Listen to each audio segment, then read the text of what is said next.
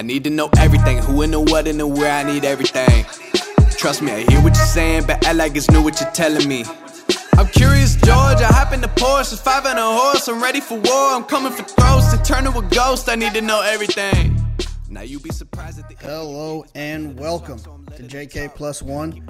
I am your host, Jonathan Kinchen. I am not back with you from the Brooklyn bunker, and uh, I'm not PTF. But I got some good news to report. PTF has been uh, a lot more uh, accommodating, uh, a lot more uh, compassionate, significantly. Uh, really can't think of a better word. He's been he's been much sweeter. The PTF that really you know I fell in love with, and likely that you fell in love with as well. So. I appreciate everyone who sent him messages to try to encourage him to change his behavior. Um, look, it's a tough time we're all going through, but the way Pete was handling it just was out of character for him, and and so I'm, I'm glad that he's come to his senses and realized that that uh, I'm someone who's very important to him, and he needs to uh, he needs to treat me that way. So uh, I appreciate your support there. Um, I'm, I'm kidding. I can't believe people thought I was serious. I mean, he was being a little bit sour, but I think he's just having a bad day that day. Um, anyway, um, man, I, I want to start by saying thanks for everybody who's who's listened to the first three episodes. Um, obviously, uh, we started with Gary Stevens. Uh, it was great with some great stories from a Hall of Famer who's who's uh, seen so much, and uh, Michael McCarthy uh, a week after CC telling stories of of his time with uh, with Todd Pletcher and and not in the typical way, but telling good stories about rags to riches and practical jokes on Angel Cordero, and then obviously last week with Duke Matties, uh, letting people into the world of a professional horse player that's done it at a high level for 24 years. And um, man, these these shows have been received extremely well, and I'm, I'm very grateful and I appreciate it. But more more so uh, to the guests. You know, one of the things when I'm putting these into the program to edit and get it out or whatever, uh, I'm very happy that that the uh, the guests waveform, the, the guests uh, audio is significantly more than mine, and that's the design of it, right? It's you guys don't need to hear anything from me. My experiences are limited in this game compared to, to the people that I've had on the show so far. And really, what I want is for you guys to to get to know them better uh, in a way that, that I know them and some behind the scenes and the stories. I, I think that's what makes racing so fun is, is the stories. And um, and so I want to I want to do my best to to try to get that information to you. Obviously, it'll get interesting when I start having guests that I have no relationship with, people that I don't know. Um, and so I, I'm, I'm going to stick to my comfort zone for now with people that I know, people that uh, I can get those good conversations out of. So I also uh, have done a nice little trick where I, I reach out to people to get some information about uh, some clues to questions and stuff like that. So uh, this week, uh, the son of our of our guest was extremely helpful, and so I, I want to say a, a, thank you to Joe Migliore.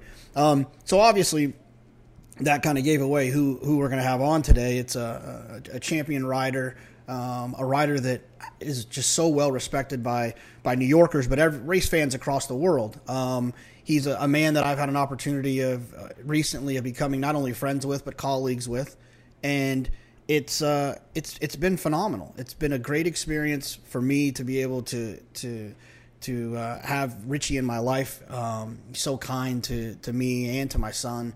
Uh, the times we would see him at Saratoga, Austin loves the MIG, and and so uh, I was I was very very pleased to have him on here. And if you've never had a chance to talk to Richie, he is one of the greatest storytellers of all time.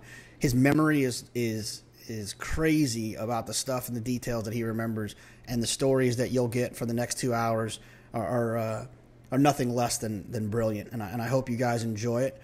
And so enough of me carrying on. Let's bring in our guest, Richard Migliore. Mig, I got to tell you, I miss you, man. I'm, I'm, I'm hoping I can see you pretty soon up at uh, up at Saratoga.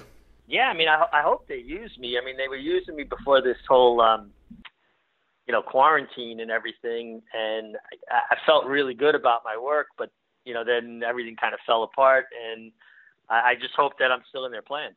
You know, it's funny you, you, you actually mentioned that was one of the things I wanted to start with, and um, man, I got to be honest with you. Like when I started doing TV, I it, I realized that uh, the, the thing that kind of keeps you afloat when you're going, that makes you kind of seem comfortable up there, is vocabulary. When you can find a word that you need to express yourself, it keeps you from stumbling or stammering or, or, or whatever it might be. And and I didn't always take school like that serious, and so there's sometimes in my life where like I haven't felt, you know, sometimes my vocabulary hasn't been the best, so then I start kind of dodging and I'll change my word just to make it where I don't get slippery. But I got to be honest with you, and, and this isn't meant to be an, an insult at all, but for someone who who was on the racetrack at a very young age and and and you know never went to college I, I i cannot tell you how impressive it is how good you are on tv it it, it shocks me every single time uh, I see it because it's it, it's not like you're professionally trained in television. You just get up there and talk,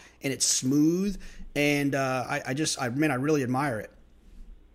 Well, well, thank you. I appreciate you saying that. You know, I, I've always been a, a voracious reader. I love to read, and I only finished the eighth grade. That's as far as I went in school. I didn't even get a high school diploma. Um, but you know, when you're dealing with so many people um, and all different walks of life. I mean, literally having dined with kings and and you know titans of industry, and, as well as in the track kitchen with you know grooms and exercise riders. You, you feel like you can transcend all of that and you know at least hold your own and be comfortable. And the, you know yourself too. The other thing with TV is you usually have like so much in your mind you want to get out, but and I think that also leads to a little bit of the stuttering and the stammering because you're you've got so much going on in your head. I always prioritize. Like if I have one main thing I want to say, I'm going to make sure that's the, the thing I accentuate. And then if there's time or there's segues that lead you into the ancillary things, then you can, you know, kind of expand on things. But this way it kind of clarifies it. You've got a clear path, you know? No, absolutely. I, I think that's the thing that, that I had to get the most used to, man. It's like, is well first of all them talking in your ear was the biggest distraction at first i just i just wasn't used to that um, and and i'm just amazed at the traffic that laffit and greg get in their ear. I mean we get a little bit but they're just like someone's constantly in their ear. Um, right before they go to commercial i don't know if people know this but they count them down while they're doing their their kind of their uh, uh, their rollouts or whatever. You know, they'll say coming up next, uh, you know, Rachel Alexandra, da, da, da, da, the greatest, but but uh, whatever they're doing, someone's counting in their ear. It's so distracting. I don't, I don't know how they do it, but uh, it it had to take me some time to get used to for sure. Well, you know, I was fortunate in one respect. Um, when I first started doing television, first for HRTV and then for the New York Racing Association, um, I was doing the Dark Day simulcast shows. Um, so, like, you know, we had Beulah Park and Finger Lakes and Parx, and, you know, the, the Parx might have been like our marquee track for the day. Mitch Levitis was the director, and he was in my ear constantly, and I hosted the show. Ernie Munick was my my uh, handicapper. I was the host of the show, and Mitch would never stop talking. It was like broadcasting boot camp. I, I'd be going, "Well, it's official at Parx, and the winner paid," and he'd be telling me a dirty joke in my ear while I'm talking. So I kind of was baptized by fire. Like I learned to be able to block out as much as I had to, but still pick up what I needed. Um, and, and, it actually turned out to be a great learning experience. Mitch telling you a dirty joke. I, I don't. I don't believe that. he he gets in my ear all the time. It's so distracting. He'll go. He'll. I'll come on. He'll go. You're on camera. He, and then he'll say, "Oh man, you're handsome" or something. I'm just like, "Come on, Mitch." um, so, you know, back to to the point, and, and look, I, part of my podcast, I don't even know if I told you this, is I, I try to I try to do it a little bit differently than a majority of the interviews and conversations you've had. I, I, at no point in this conversation am I going to ask you who the best horse you ever rode was. Um, it just it's just that you've done that before, and I, I want to let people get to know Richie a little bit better. So, but I think we have to start because it's an interesting start. I, have always been um, super interested in the fact that we see these NBA players and NFL players that go professional at a young age and they do a lot of really dumb things when they're 18, 19, 20, 21 years old when they start getting a lot of money. But jockeys, it, it actually happens earlier. Um, you know, when when did you start making money? Um, you know, when did you start riding? Uh, how old were you when you started riding? Uh, uh, riding, and then and, you know, how did all how did you handle all of that? Well, you know, it's kind of interesting. I, I came up on the racetrack pretty old school. Uh, I was one of the last high-profile riders to come up under a contract, um, and actually signed the contract when I was 15 years old, um, and made a hundred dollars a week starting out. Ninety-one dollars is what I cleared after taxes. Um, I lived at Barn 46 at Belmont, there's um, it, ironically enough, Steve DiMauro was my boss. That became John Kimmel's barn when Mr. DiMauro retired, and he took over Mr. DiMauro's office, and my room was like just across from it in the same building. Um, there was a wall separating, obviously, and his assistant trainer, Loretta Lustig, who's been a dear friend of mine and my wife's for years, her office was my room on the track, and I lived there for two and a half years on the backstretch at Belmont from the time I was 14 till the time I was 16 and a half. And when I was 16, I, you know, I started riding, um, and fortunately had a, a great deal of success right away. And the first apartment I ever uh, got, I was 16 um, with Steve DiMauro Jr., who is now the Gulf, um, the steward at Gulfstream Park, um, and it was directly beyond the 3/8 pole at Belmont. You could see it. It's on the other side of the Cross Island Parkway, but you could see the building behind the 3/8 pole, and that was where my first apartment was. Um, but I actually really enjoyed living on the track. Um, you know, the barn was like a family. Uh, a lot of us ate together and uh, you know worked together. And it, I have still some of my best friends are from that period of time. Some of the grooms uh, are, are still my best friends. And we had a day watch lady at the time.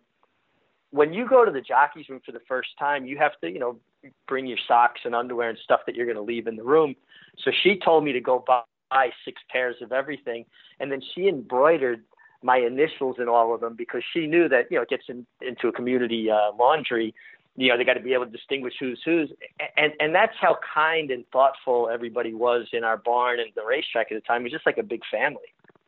Oh that's really cool. Uh now i think i remember you telling me that something happened with that first apartment. Like you had like a real scary night there when you when you first you were 15 16 years old when you moved into your apartment. What, do you remember what i'm talking about?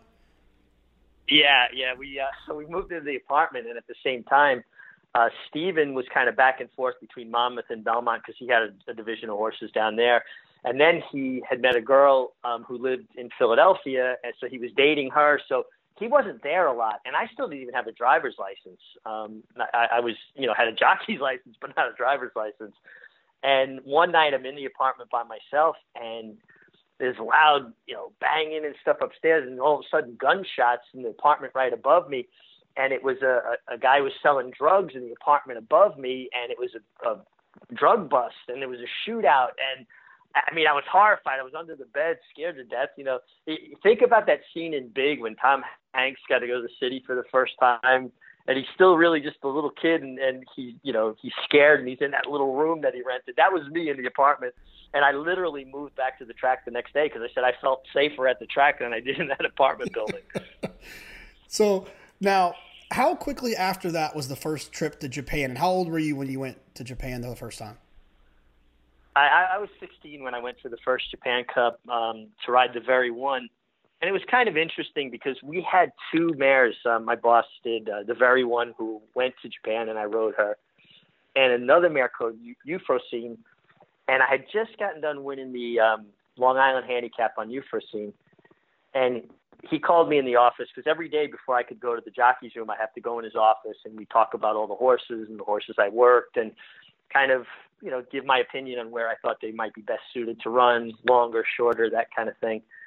And he asked me who we should take. Should we take Euphrosyne or the Very One? And I was adamant that we should take Euphrosyne. Um, I just thought she was in better form at the time. She was like a ballet dancer to ride. She, she could get in a spot and idle and then get herself out of a spot and jump heel. She she was uh, you know really really handy and small and light on her feet. And the Very One was a fullback. She just put her head down almost to the ground and ran forward and would run through a brick wall. Think um, Larry Csonka as opposed to as a Jim Kiick, right? The the old Miami Dolphins. It, you, one was a halfback and all finesse, and the other was just run through a brick wall and we wound up taking uh, the Very One, and she just was so hard to ride. It was a big field, and we had some trouble. Got beat about two and a half lengths. Don't know if we would have won anyway. I was trying to ride the best turf race possible, save ground. You got to remember too, this was the first Japan Cup. The Japanese horses and Japanese riders weren't as good as they become. I mean, now they're world class; they can win on any stage. But that was when they were trying to build into that and the pace of the race was ridiculously fast 45 and change 109 And when they started stopping, going a mile and a half, there were a lot of traffic jams, and I was inside, and I did get hampered. I wound up getting through. Um, but by then, Oats had circled and with Cash Asmussen and opened up. So I finished third. And the ironic thing is, Euphrosyne had beaten Oats handily in the Long Island a month earlier. So I'm, I'm convinced to this day, just because of her ability to help a rider get in, in and out of trouble in that kind of field, and the fact that she had beaten Oats, if we had taken you Euphrosyne, I'm convinced we would have won the first Japan Cup. So were you were you nervous going? I mean, I if I went to Japan, well, obviously not today, but if I went to Japan as a you know as a 37 year old by myself for the first time, I would have my head on the swivel, like what what are we doing? What's going on here? I mean, how did you handle that going by yourself, or were you not technically by yourself? Well, you know, I, I was by myself, um, but interestingly enough, Cash Asmussen was riding in New York then. That was before he left for Europe. And I got on the plane, and it was a bit overwhelming. This is the second time I'd ever been on a plane in my life. I had, I had, that, you know, my second flight. I'm going international. I'm going to Japan. I've never been on a plane other than one other time, and it was a bit overwhelming. But I have to say that um, Cash's mom, Mrs. Asmussen, uh, she actually, I think, recognized, you know, this is a 16 year old kid. Me and her son were friends. Um, and she kind of ponied me. Like, like whatever they were doing, she included me. Uh, I wound up sitting with them on the flight. Um, and, and really, it, it was such a kind of quiet act of kindness the way she recognized that hey this kid you know needs somebody to kind of help guide him and and and to this day I, I'm very grateful for that. So obviously, uh, when you were you know 16, 17, you were making more money than 16 and 17 year olds were. Did you did you have a did you have a little run where you were buying a bunch of dumb things? Did you did you buy a nice car pretty quick? What what'd you do? Uh, what was your big mistake financially when you were uh, a teenager?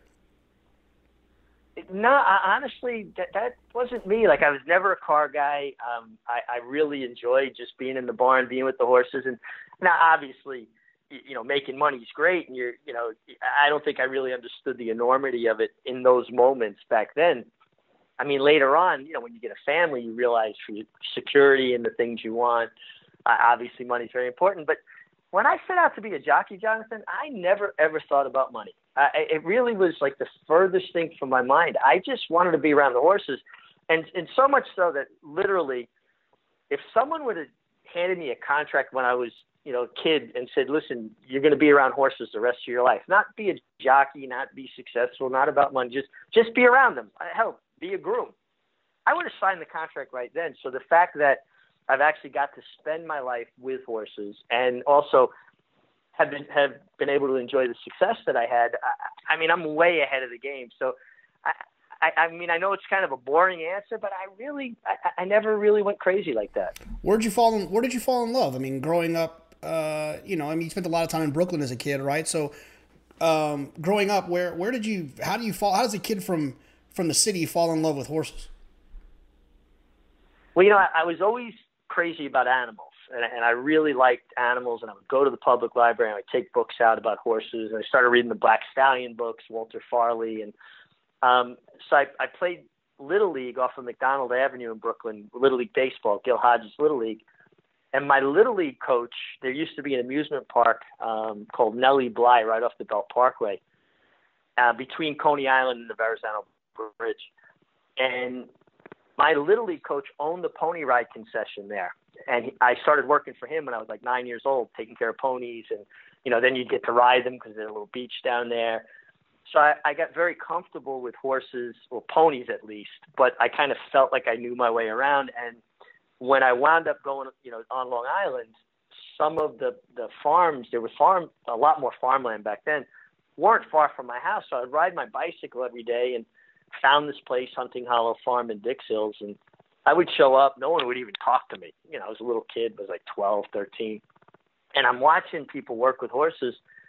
And after about a week, the guy who owned the place said to me, "Hey, you're you're around here every day. You want a job?" And I said, "Yeah, I would love it. You know anything about horses?" "Oh, sure, I know about horses." You know, and he gave me a job mucking stalls, and I got a dollar for every stall I mucked out.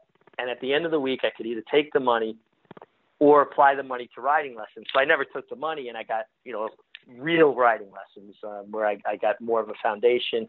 I had already been riding, but I didn't know what I was doing.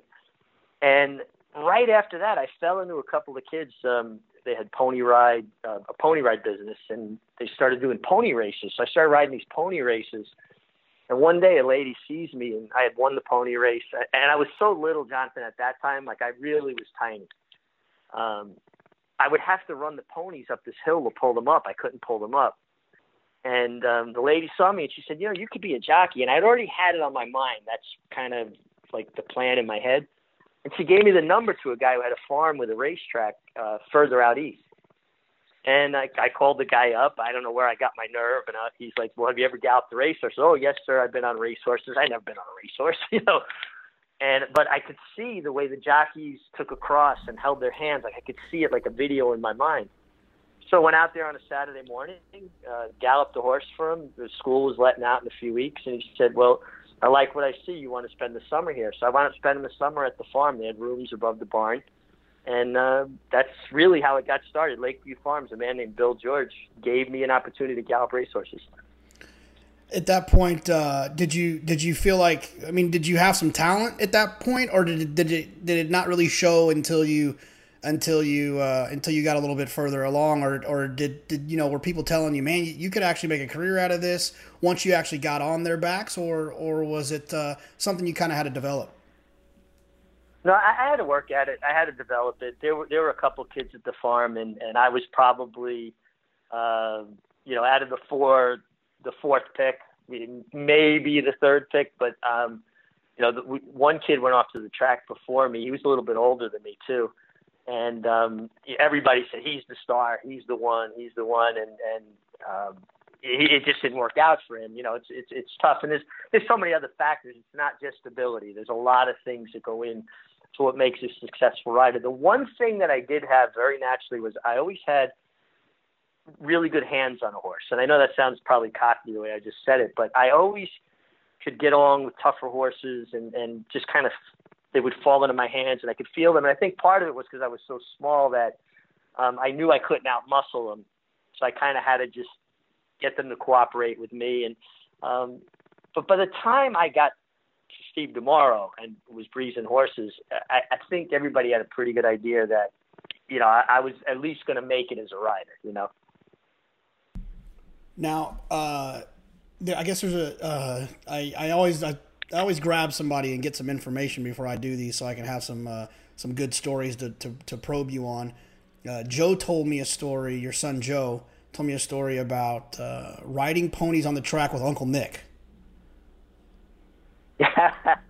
yeah, well, my my brother was a state. He's retired now. Was a state trooper, and he had come to Saratoga, um, and he's bigger than me, much bigger than me, and um, although I did grow later, and, and as I've said before, I was the center on the jockey basketball team. But um, my so my brother Nicky comes out in the morning with me, and I was like, "Come on, I'll get you on a you know one of the lead horses, one of the lead stable ponies, and we'll go hack around the backstretch at Belmont." So I got one from uh, Mark Casse, and I forget whoever's other horse it was. And me and my brother are riding around, and I'm just kind of telling him how to hold the reins and sit the horse and keep his heels down and he was doing pretty good. So it was very late in the morning, and we went to Clare Court, back you know, little track back there, and I said, "Come on, let's trot around here," you know. And he was doing good. And I said, "All right, let's pick up a, a canter," you know. And I I kind of gigged my horse and picked up a canter. And my my brother, you know, clucked to his. That thing took off, and I'm yelling at him, "Pull, pull hard!" Because I my brother's getting run off with by this lead horse, and I had to spur my horse on, catch him by the saddle tail, kind of reel him in, reel him in, get a hold of him, pull both of us up. And my brother got up. I'll never get another horse again. I can't believe you, you guys can do that. I'm I'm so much bigger than you. I couldn't stop this thing. And I took the horse back to the barn and I told Mark what happened, Mark Casse, and he said, "Oh my God, I would have told you never go on the track with that horse. He's a runoff. We got to put an overcheck on him." And almost got my brother killed. so, um, you, you, know that that reminds me of of uh, you know one thing that I think people would pay a lot of money for if it was an available thing, which is to ride around on a golf cart at Saratoga uh, with Richie Migliore because your memory and the stories that you have about uh, about Saratoga and about your time there. It's I mean it's priceless. Just every barn there's a story, every track there's a story, every every uh, every pole on the racetrack, there's a story. I mean, you, you spent a lot of summers there, I'd imagine. yeah, I mean, got there the first summer I ever was there was I was 14 years old, and um, I love the history of the game. I really love you know, almost that romantic side of it. And um, the barn we were in at, at Saratoga had been Meadow Stables barn, so I knew which stall was Secretariat's. Um, I lived in one of those little um, brick cubicles backed up to the Yaddo. Um, used to jump the fence and go fishing back in the Yaddo. What people don't know, even though it's not legal, those ponds are stocked with trout. So you put a little corn on a hook. I'm pulling trout up. We're having trout for dinner. Um, so you know, Saratoga is that that magical place where you can feel that sense of history. Now, the actual first meeting was held across the street, not at the Oklahoma track, but that racetrack that runs throughout the barn area that's no longer in use. But when I was a kid, you would gallop horses on that, and that's a mile long. The straightaways are no, it's actually more, even more than that, but the straightaway is like a half a mile, and the turns are like an eighth of a mile. And my boss used to blow horses out on there. I breezed horses on that. I don't know how I never wound up in the woods down by where the parking lots are because you'd be going, you know, I weighed 95 pounds at the time. You're going 100 miles an hour straight away and you get a hairpin turn. And every time we blew a horse out on that track, because they would do it so the clockers couldn't catch you, they would win. Anytime we breezed a horse on that track, they won. It was money in the bank. That's unbelievable. Did you, uh, you know, obviously, um, in your career, and I asked Gary Stevens the same question.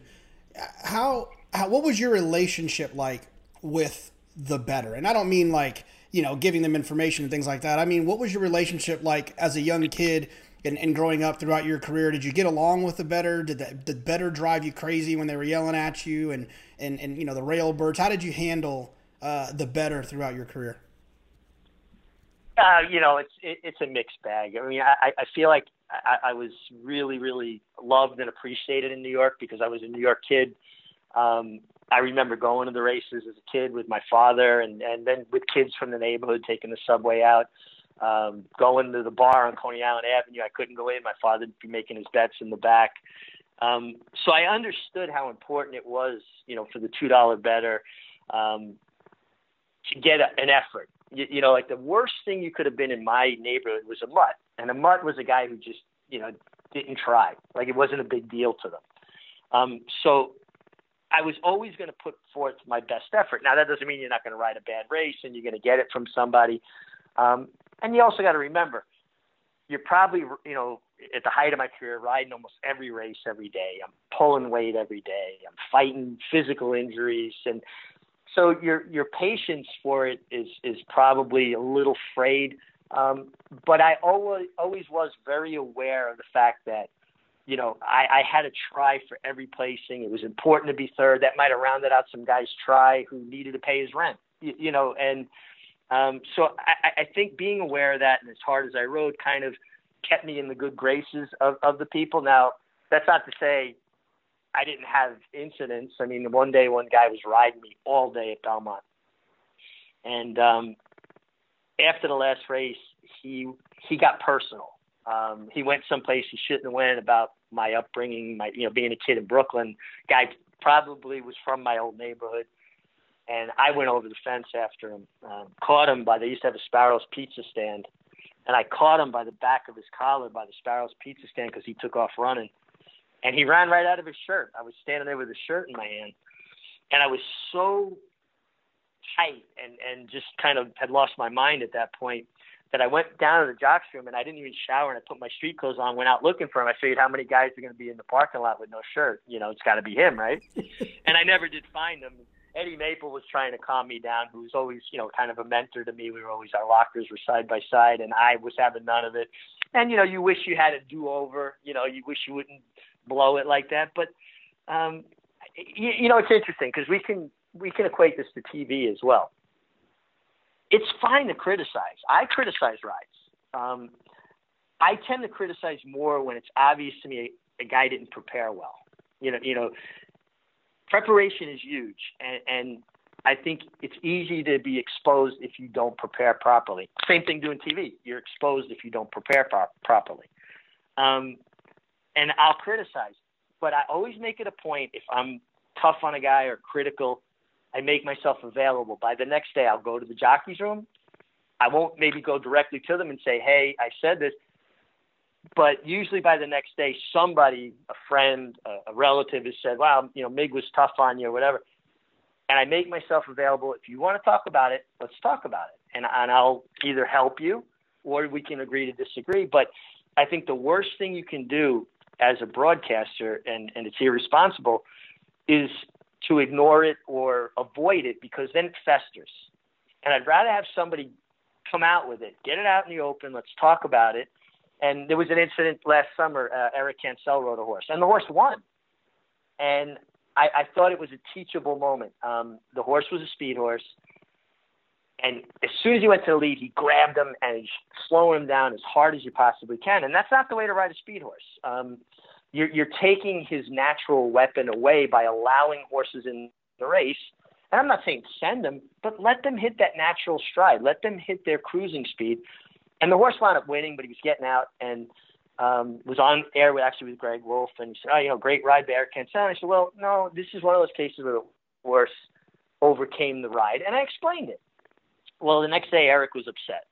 So I went down to the jockey's room, and you know, he he definitely had an attitude, and I was like, "Well, listen, you can either you have two choices. You could be mad at me, or you can come to the replay center with me and maybe learn something.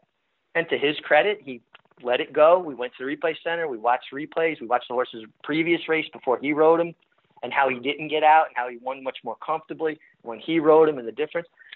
And he wound up thanking me, and I think he started riding those kind of horses a bit better because he stopped being defensive it's easy to be defensive. It, it, it's it's hard to look at yourself in the mirror and go, "Man, I messed that up." But that's the only way you learn from it. No, and it's funny you bring up Eric because I, you know, I have a uh, I have a relationship with Eric to a certain extent because of of Angel Cordero. My relationship with Angel, obviously, Eric's very close with Angel, and then uh, his agent this summer, Ruben Munoz. Well, I, am friendly with him as well, and so, uh, and I like Eric as as a person, so I want him to do well.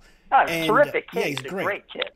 And what, one of the things that I noticed, and that I notice a lot of times with riders, is well, there's a lot of things I notice, but one thing I notice is, is that guys like Eric, they can't afford to make the best decisions that they think they need to be making in a race because if it's not the decision that the trainer or owner like that and if they don't win they're going to get taken off. So in a situation like that where that horse breaks on top in eric's head i guarantee he said to himself man i, I gotta i gotta walk this dog if i go too fast and i get beat i'm gonna get in trouble and it, i just feel like when you're a guy you're not irad you're not jose you're not johnny you're not javier you're not joel I feel like it's so much harder to ride because the pressure is that much more. Irad can go out there and butcher a Chad Brown horse, and he's still going to ride the grade one tomorrow. But if Eric Cancel gets a, a, shot and butchers a Chad Brown horse, he'll never touch. He'll never work another Chad Brown horse. And I think riding under that pressure, and just like betting, if you're betting not to lose, it's so much harder. But if you pop, you hit the early pick five, and then you bet the late pick four. The late pick four is going to be the best ticket you've ever constructed because you're playing with confidence and you're playing with their money. Man, Eric's never playing with their money and I feel like it shows from time to time on the racetrack, and it makes him make decisions. Not just him. I'm, I'm not picking on him. They, you know, all of them uh, that aren't no, aren't no. those top guys. Right. That that they haven't hit that upper tier yet. They're not Mike Spitz yet, or, or like you said, Irad or or Jose, or you know, whoever it may be. It's a great point, and it's really insightful that you could see that. And like I know myself, when I was riding, if I was riding well, I never thought about anybody when it when there was the moment that you could seize a race or you could do something. I just did it. When I wasn't riding as well or I was flat out riding bad, it was because uh, if I do that and Source gets beat, people are going to be mad at me. And and they haven't hit that level where they're free of that criticism. And you know, I, I had this conversation with somebody the other day, and they brought up a Fleet Alex, and they said something about the ride Jeremy Rose gave in the Kentucky Derby, and I said, you know what, Jeremy Rose gave that horse a terrific ride in the Kentucky Derby, in my estimation. He was beaten a length, he finished third. Where he lost the Kentucky Derby was in the Arkansas Derby. Now he rode the horse in his first six or seven starts. They took him off to the Rebel, the prep for the Arkansas Derby, wanted a higher profile rider. They went with Johnny Velazquez. Hall of Famer. You totally understand the, their, their thought process. Horse ran the worst race of his life, came out of it with a bronchial infection. He's off a month. Jeremy gets the mount back in the Arkansas Derby. He turns for home with two fistfuls of horse, and he rode him like his life depended on it. And he whipped him every stride from the eighth pole to wire. He wins by eight lengths, coming off a bit of an illness. And I think that sapped him a little bit for the Kentucky Derby. And then he goes on and wins the Preakness and the Belmont. And it, the reason he rode him that way is because he was a part of the team. They put in a different quarterback, right? They took the team away from him. Now he gets it back. He doesn't know if this is the last time he's ever going to sit on this horse. So Arkansas Derby Day to him was Kentucky Derby Day. And it, and I'm not blaming the connections. I'm just saying just facts. If you don't feel confident that you're a part of that team, you're going to tend to do things that, um, like that, override a horse, or uh, you know, eh, maybe not let him open up three when that was the move to do because you don't feel like you feel like you're replaceable. I guess is the point. I believe in my heart that if Jeremy Rose had ridden the horse in the Rebel, he ran poorly that day. He was going to run poorly with anybody but he knew it was his horse. That horse would have won the Triple Crown. That that's my belief. Well, I mean, it, it, look, it makes total sense, you know, and you see it all the time. And um, you know, there's a situation, you know, majority of the summer, and not to pick on Eric, but I'm just giving another example is of of the rail was not where you wanted to be majority of the, of the summer, and Eric found himself down there a few times, and I and I had talked to Ruben, and I was like, Ruben, you got to tell him to stay off the rail. You got to tell him to stay off the rail. And Ruben brought up a great point to me, and he's like, Look, you're probably right, and but there's if the trainer doesn't know that, and Eric goes four wide and loses, he'll never ride for him again. And I mean, what kind yep. of what kind of what kind of horrible spot is that to be in, where you can't do what you need to do to do what's best for you, your career, your family, and the horse because if you don't do what they want you to do, then you're you're going to get taken off. I mean, I that I would hate to operate in, in under those circumstances. Yeah, very very tough circumstances, and and totally understand it.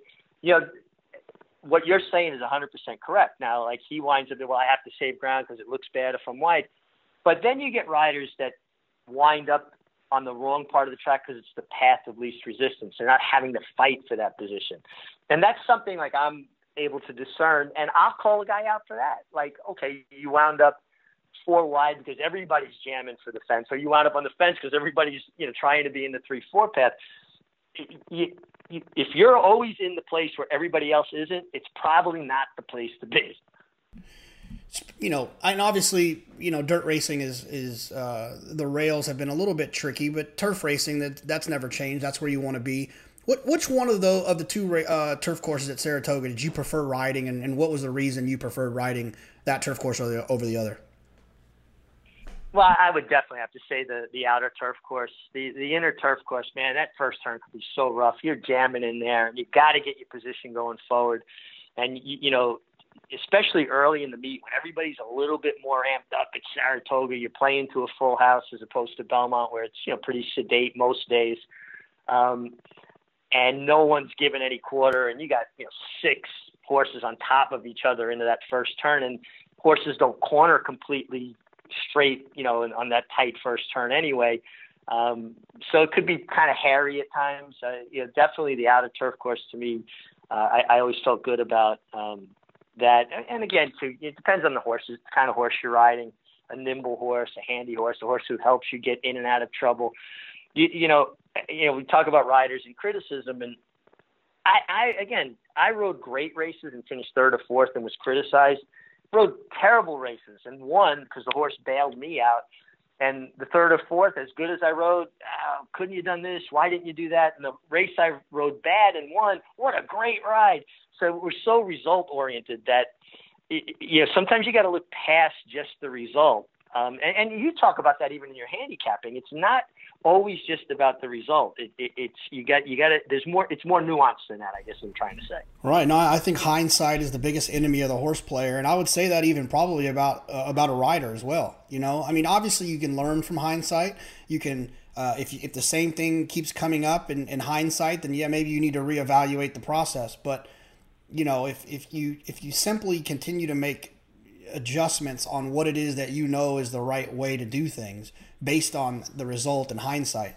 Man, you're just gonna you're gonna continue being good, bad, hot, cold, good, bad, hot, cold. You know, I just so you know believe in your process and and, and, and try to stick with it. It's what I, you know, at least it's what I tried to do.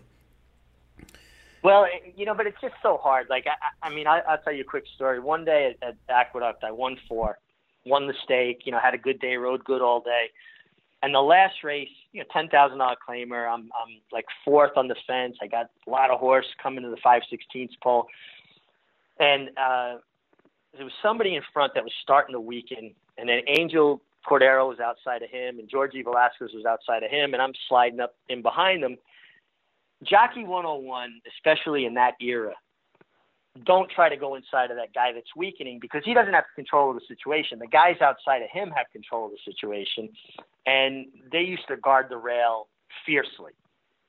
And I had so much force, and, and in hindsight, I think I was thinking so much, anticipating so much about winning my fifth race of the day, my fifth win of the day, that I went up in a spot I knew I shouldn't have. Tried to, you know, make, blow through there. Angel saw him coming, pushed the other guy over on top of me. I bounced off the fence you know, drop back five lengths, come flying, finish second. So if I'm just patient, I win. So drive home. I was newly married. You know, this is in the '80s, and I, I, my wife was like, "Great day! You won the stake. You won four. And I was upset. I couldn't eat. I couldn't sleep. In my mind, I was exposed in the last race. See, I'm not a good rider. The others, I, I was fooling everybody.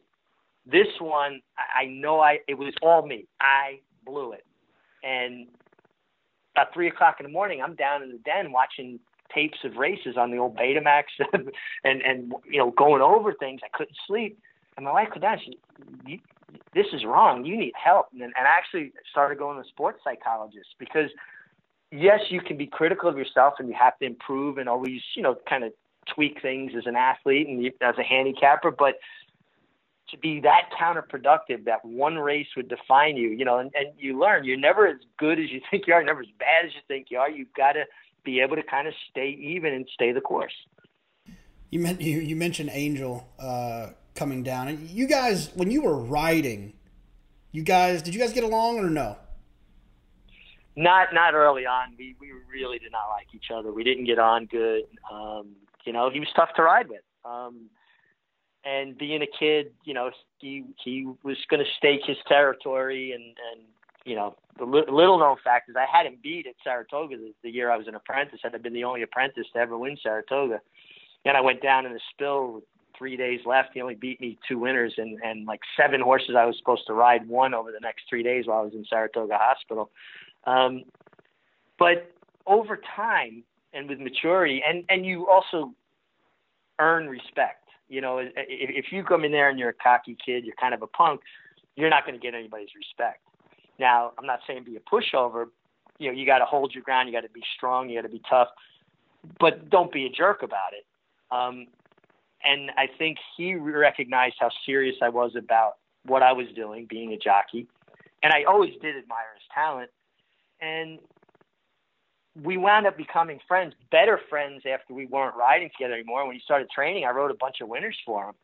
Um, and we're very dear friends to this day. And I, you know, I, I always admired and appreciated. And I, I will say this: he made you a better rider because if you weren't on 120% on top of your game, he was going to exploit some weakness that you had. Um, and it wasn't just him. I mean, I, I found the overnight from my first ride ever at Belmont Park and it was a 12 horse field, and 10 of the riders in the race are now in the Hall of Fame. And that that's a pretty remarkable thing. You're walking out of the room, a little kid, you know, 16 years old, living on the backstretch, riding with this group of guys.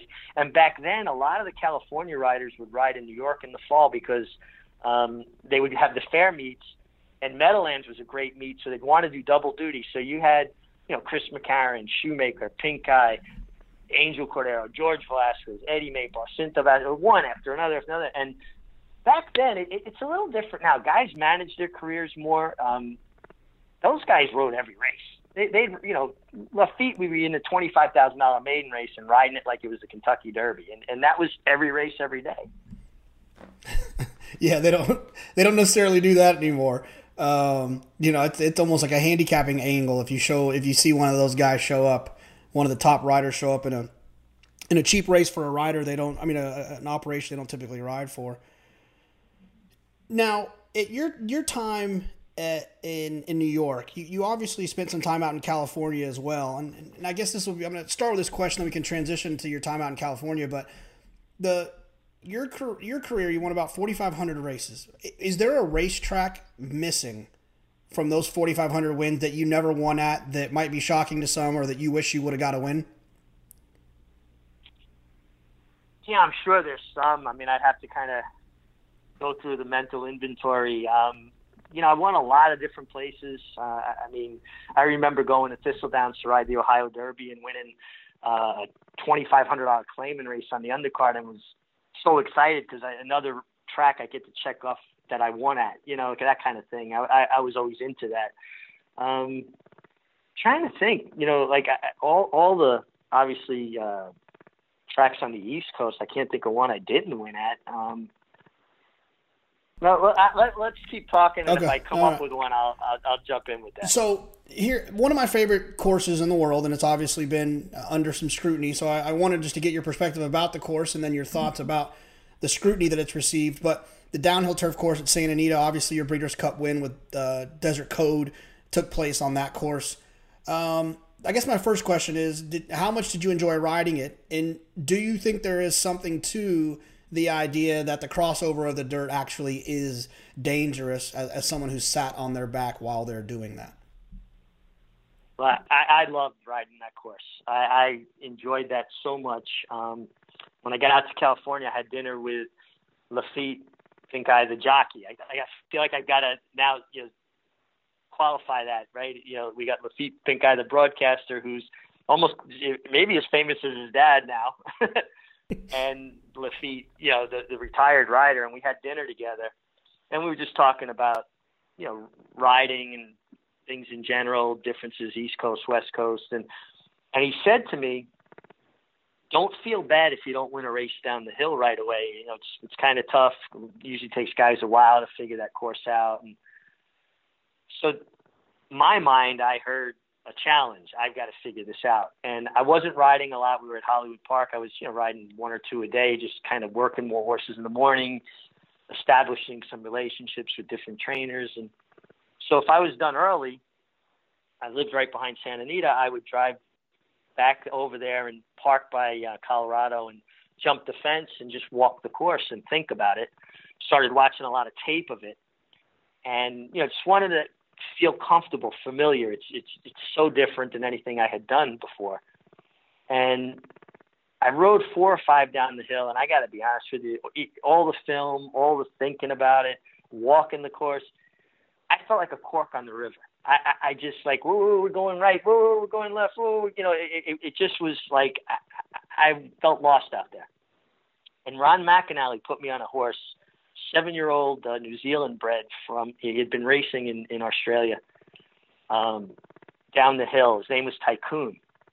And we broke out of the gate. He basically I, like turned an eye back at me and said, "Just sit up there, and I'll show you how this is done." And the horse was unbelievable. He the right hand bend. He jumped his right lead, hugged that corner, came back to the left, hugged the other way, one easy, and it was like a light bulb went on. That horse taught me how to ride the hill. And I wound up winning 15 races down the hill that, that winter meet at Santa Anita, more than any other rider. And I was very proud of that because, you know, it, it is a course that can be a bit intimidating until you get some comfortability with it. You know, as far as it being dangerous, I, I think is just a bunch of nonsense. Um, you, you know, so it, it's safer to run five furlongs on the turf or five and a half where you're braking on the dirt – for two strides, two or three strides with sprinters, and everybody's jamming in the turn. At least down the hill, you have separation.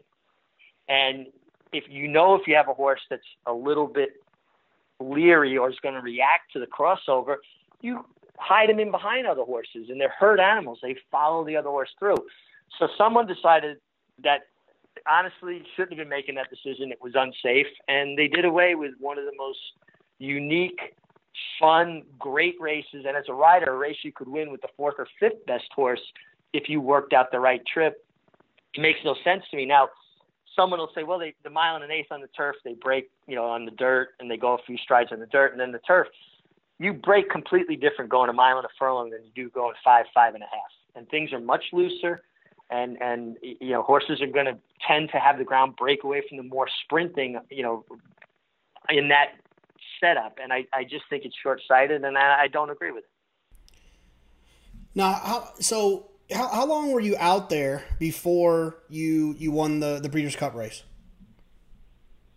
well i had actually come back to new york i was out there for 20 months came back to new york um and then Dave Hofmans called me and said, "Hey, you want to come out and ride um, Desert Code in the Breeders' Cup. Now, I was also riding a horse named Fairbanks um, that I had won a stake on at Santa Anita and the Hawthorne Gold Cup um, the same day. So I was like, yeah, sure, of course. And um, went out, and I, I think it was the first or second race of the day, the, actually the second race of the day. And Desert Code was a horse that liked to lay up fairly close to the pace. And we broke out of the gate, Jonathan, and I, I you know, kind of goosed him, and I, I want to get some position. And we went about 50 yards. He started pinning his ears at me, and, and you know, he's telling me he wasn't happy.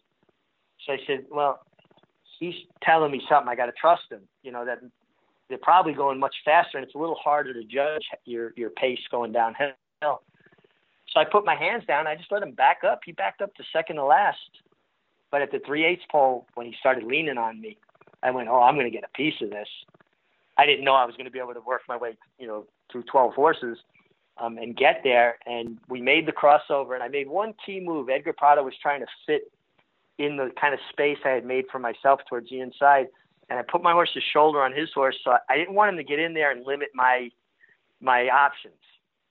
So he wound up jumping the horse's heels that was just outside of him, and when they hit the, the crossover, they scattered like quail, and boom, there was diabolical in front of me. And I said, "Well, there's Godolphin, Frankie Dettori. There's my cover. I got to follow the live cover." And came out and nailed him, and uh, you know, it, it was a great thrill because it ended a lot of frustration too. I mean, I had been kind of thwarted through injuries and some different things uh, uh, of getting that Breeders' Cup win, and then to get it down the hill and, and deliver a ride that I felt certainly helped the cause um, and Dave Hofmans had been a huge supporter of mine and had become a dear friend to this day, still is while I was out there. So yeah, it was pretty satisfying. You know, the hill's interesting. You know, I've, I've always loved the hill because um, I, I loved that idea. I thought there was a hidden. It became pretty popular, but I love that idea of those milers cutting back and felt like a lot of horse players and handicappers, at least a long time ago, used to miss that. I think it's pretty widespread now, but um, I, I, really it really cemented itself in my in my life as one of my favorites because I had just fallen in love with Bobby's kitten and I'd fallen in love with him doing all this two turn business and my excuse for this horse that I loved was, oh, if he ever gets to run down the hill, he'll win. So when he won that day, I felt really smart. Um, what horse that you rode in your career, if you could come back and, and, and ride him in, in one more Breeders' Cup race down the hill, what horse do you think would have absolutely loved it down the hill that you rode throughout your career that never had a chance to ride on it? Well, I mean, he he's a Breeders' Cup winner, so maybe this doesn't really answer the question. But I think Artie Schiller would have been an absolute terror down that hill. He had as an explosive a, a quarter of a mile run of any horse I ever sat on, um, and and I think six and a half would have just been brilliant for him. But you know, he he was a Breeders' Cup mile winner, so maybe that's unfair to to, to say him. No, that that works for sure. That works. That works for sure. All right, so we got some. We got. We got. I got this list of stories I have is long, so we're gonna we're gonna just start. No, no rush through them. You take as long as you want, but we, we got to get started on them. Or we'll never we'll never get to the bottom of them. Um, Saudi, the first time you went, they didn't want to pay anyone.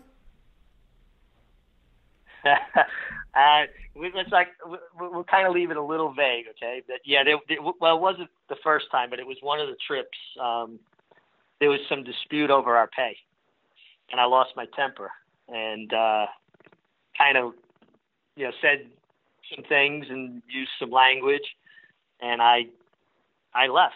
I went to my room to get my stuff and leave. And as I was coming back, a couple of the other riders that we were all kind of traveling from different places to ride there, like came running up to me as I was leaving my room into the hallway, like, I can't believe you spoke to them like that. I'm like, the hell with this. I'm out of here, you know. And they're like, well, they're going to pay us. They're going to pay us. And we wound up getting paid. I don't want to go into all the gory details, but we wound up getting paid. Um, I decided not to go back after that trip. Probably a smart decision. So, so this is I've actually heard this one before, um, and uh, Joe told me this one, and so and, and he tells me that your recollection of it is going to be different than his. But 2002, you were disqualified on a horse by the name of Silver Squire. What happened after that? Yep. Uh, and by the way, Andy the... Serling said that whatever your reaction was, he doesn't know what it was, but he said whatever your reaction was was just because the horse shouldn't have come down. It was a terrible, terrible call, but I, let, let me set it up so that you'll even get a better understanding. Besides just being a terrible call, because we see bad calls all the time, right? We were at Belmont, um, and I got bothered in the acorn, and there's no doubt I, in my mind I should have got put up. And they didn't. They did, they left it the way it was. That was better. Is that better? Second, they left it. Uh, better than honor. Better than honor. Yeah. Yeah, and and I got floated out, you know, by three ring all the way past the middle of the track. I mean, really got hampered, get beat a neck. They left it alone. Okay. We get to Saratoga um, early in the meet. I, I got dropped. I was splitting horses. Javier Castellano hit right-handed, came back over. I went down at the eighth pole, spent the night in Saratoga Hospital, um, and they didn't give him days about three days before Silver Squire, I'm in front on a two year old with Phil Gleaves. Mark Guidry's going by me. And you'll see sometimes in Saratoga, if, if a baby's more towards the middle of the track, they spot something. And, and I've gone out there and looked, coming to the wire, like near the winner's circle, and they'll they'll sometimes jump to their left lead and kind of like cock their head like they see something. And I've gone out there trying to figure out what they spot, and I can't figure it out. But anyway, he was running by me. I was going to be second, and the horse jumped to her left lead and, and knocked me sideways, beat me a length and a half. I didn't claim foul. They put up the inquiry. Uh, I talked to the stewards and I said, "Yeah, well, yeah, she she ran into me as she was running by me." They left it official. I had no problem with that. The best horse won. So I go back to the jockey's room and one of the stewards came down and said, Mig, we couldn't take that down. The best horse won. I said, Judge, that's the right thing. Best horse won. Leave it alone. Two or three days later, I come from last on Silver Squire in six horse field. I'm blown by the leader. He was always a little awkward changing leads. He jumped his right lead, took a step in. I brushed the horse inside of me. I pulled off of him. I won the race by six lengths, and that horse finished second. And I didn't even make as much contact with him as was made with me a few days earlier. So I'm riding a bunch of races that day. I hear George Chavez, the other rider, claim foul with the outrider. That's his right to do. I have no problem with that. Inquiry, he claims foul. We come back. I talked to the stewards in the booth, and I basically said, Judge, my horse took a half a step in. I brushed him. I pulled off him. I beat him six lengths. He was second, essentially saying what they said to me a few days earlier. Well, the best horse won. I didn't cost him a placing or anything. And I came out, and maybe this was my mistake. They thought it was cocky. I said to John, I said, John, I ride like the next five races in a row. Let's just take the picture. There's no way they can take this number down. We took the picture. I left the winner's circle. I turned the corner in the jockey's room in the little alcove there, and boom, the number comes down. So I'm apoplectic. I can't, it's just impossible. And I go to pick up the phone, and I, I, I get the stewards on the phone and I, I let them have it both barrels with the worst possible language. How can you blankety blank blank, you know, justify it? You, know, you can't talk to us like that. And I said, well, I just effing did. And I slammed the phone down. And at that point, George Chavez turned the corner and saw how mad I was. He should have just said nothing to me. But he said, oh, I'm surprised they take you down. I didn't claim foul. Well, I heard him claim foul. So I went off on him, and I was actually going to go after him, and and like you know, don't lie to me, you know. I had language for him, and instead I turned on the phone, and I ripped the phone out of the wall, and smashed it into a thousand pieces. And then I went in the back, and Jerry Bailey, I guess, intercepted Joey, who was coming to jockey's room to see me, and I picked up the um, garbage pail in the back and put it through the plate glass window. Um, then I went and took off all of my horses and they said you can't you you you've got to go to first aid. I said I'm not sick. I'm sick of these you know MFers, and I'm and I left. And I took Joey, and we went down to Schuylerville. Did he tell you this part of the story? yeah, yeah, this is the part. so he had shorts on. I had I had gone right from working horses with boots and jeans. So I just stripped down and jumped into the river, buck naked. Joey's in shorts. And a guy from the sky, a cop from the Schuylerville Police Department comes and parks right there. Now I can't get out of the river. I'm, I'm, it felt like I'm treading water for an hour. It's probably like two minutes. and I'm like, I know, I know, I'm going to get arrested. They're going to say that this guy lost his mind. He's on drugs. So, you know, thankfully the guy wound up leaving. And then me, and, but Joey tells me after I was speeding and stuff. I don't remember that part. All right, so uh, we're on. We're on. We gotta let's let's stick with the temper. We all everybody's got one. I'm I'm bad too myself. The uh, and Joe said you might dodge part of the who this was, but there was a trainer that got after you because you pulled up dodging a spill.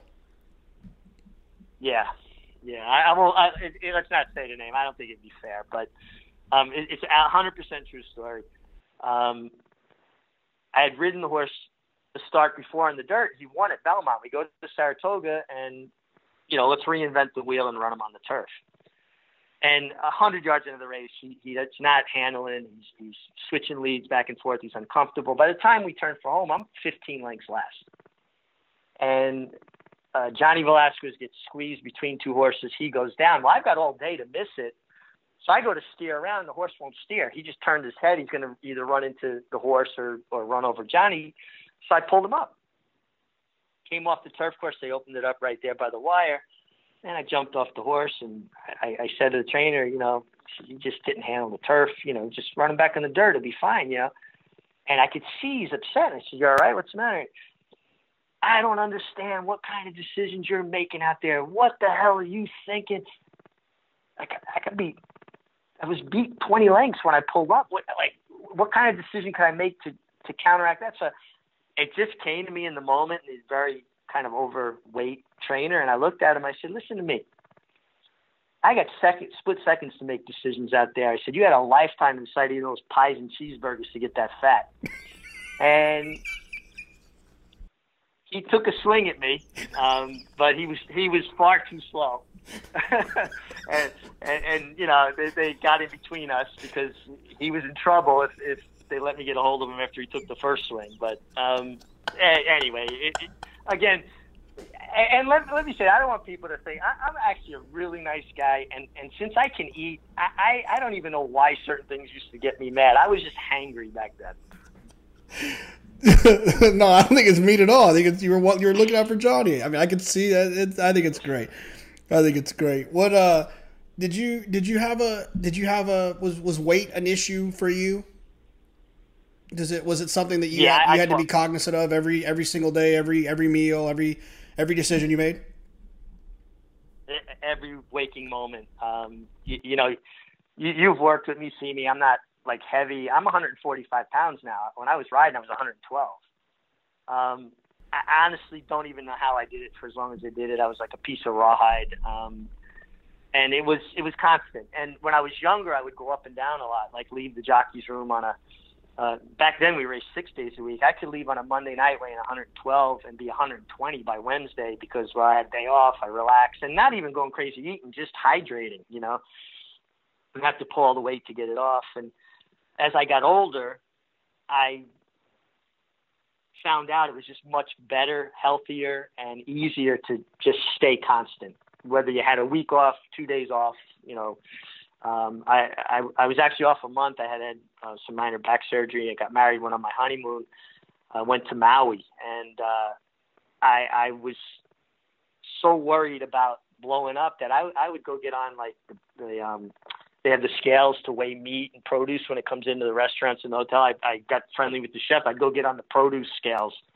um, and literally stayed 112 throughout my whole honeymoon. I was off the whole month. So I, it, it was constant. It was hard. It, it, I got better at it when I had kids because, you know, your kids don't want to know how tired you are or worn out or dehydrated or you know, and, and you're hungry. when you get home from work. They want to have a catch in the backyard, or they want to, you know, do something. So you you you've got to put their needs before yours, and and I, I got much better at it because of them. You know. Now, uh, this actually goes well. Um, I'm, I'm, sure that, that there's a lot of hot box moments um, when you were trying to uh, to uh, control the, the weight.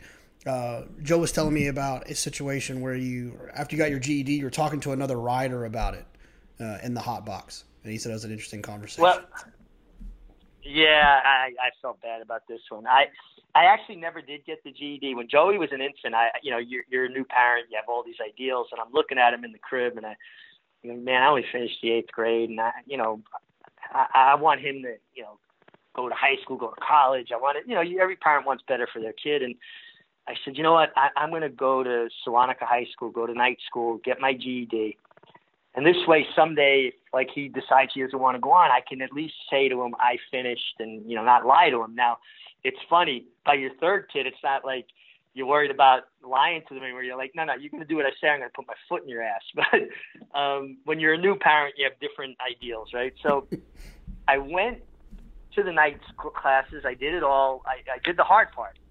I took the practice test, aced it. It wasn't really very difficult at all and then I had to go to West Hempstead to apply for to actually take the the actual test. So when I got there, they were like, "Oh, there's a waiting period. We were backlogged. We got a lot of people taking the test. Um, we can put you down for August." Well, I'm going to be in Saratoga in August, so I was like, "Well, can you put me down for September?" Well, no, you got to come back and reapply.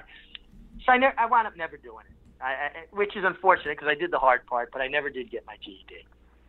So I'm in the hot box at Aqueduct, this one particular rider, I don't know how the conversation came up, but education. And uh, I said about the GED because I had t- actually taken the pretty much the same test, and I said, well, you'd, you'd have to be almost an idiot, a moron, to not pass that. And the guy got real quiet, and I went to myself, oh no, don't tell me. And he he said to me, uh, I failed it three times. Felt horrible, Jonathan. I was like, oh, what, a, you know, talk about putting your foot in your mouth. Oh, and it I, happens and to all of us. It happens to all of us. But this rider rode a lot in Jersey, and he would ride some of the winters in New York. And so I said to him, I said, yeah, but you took it in New Jersey, right? He said, yeah. Said, oh, it's much tougher in New Jersey than New York. That's it. I, you know, I, I was just trying to get. I felt horrible. I, I really felt bad. That's a phenomenal, phenomenal save. That's yeah, I, I, at least I got by, you know.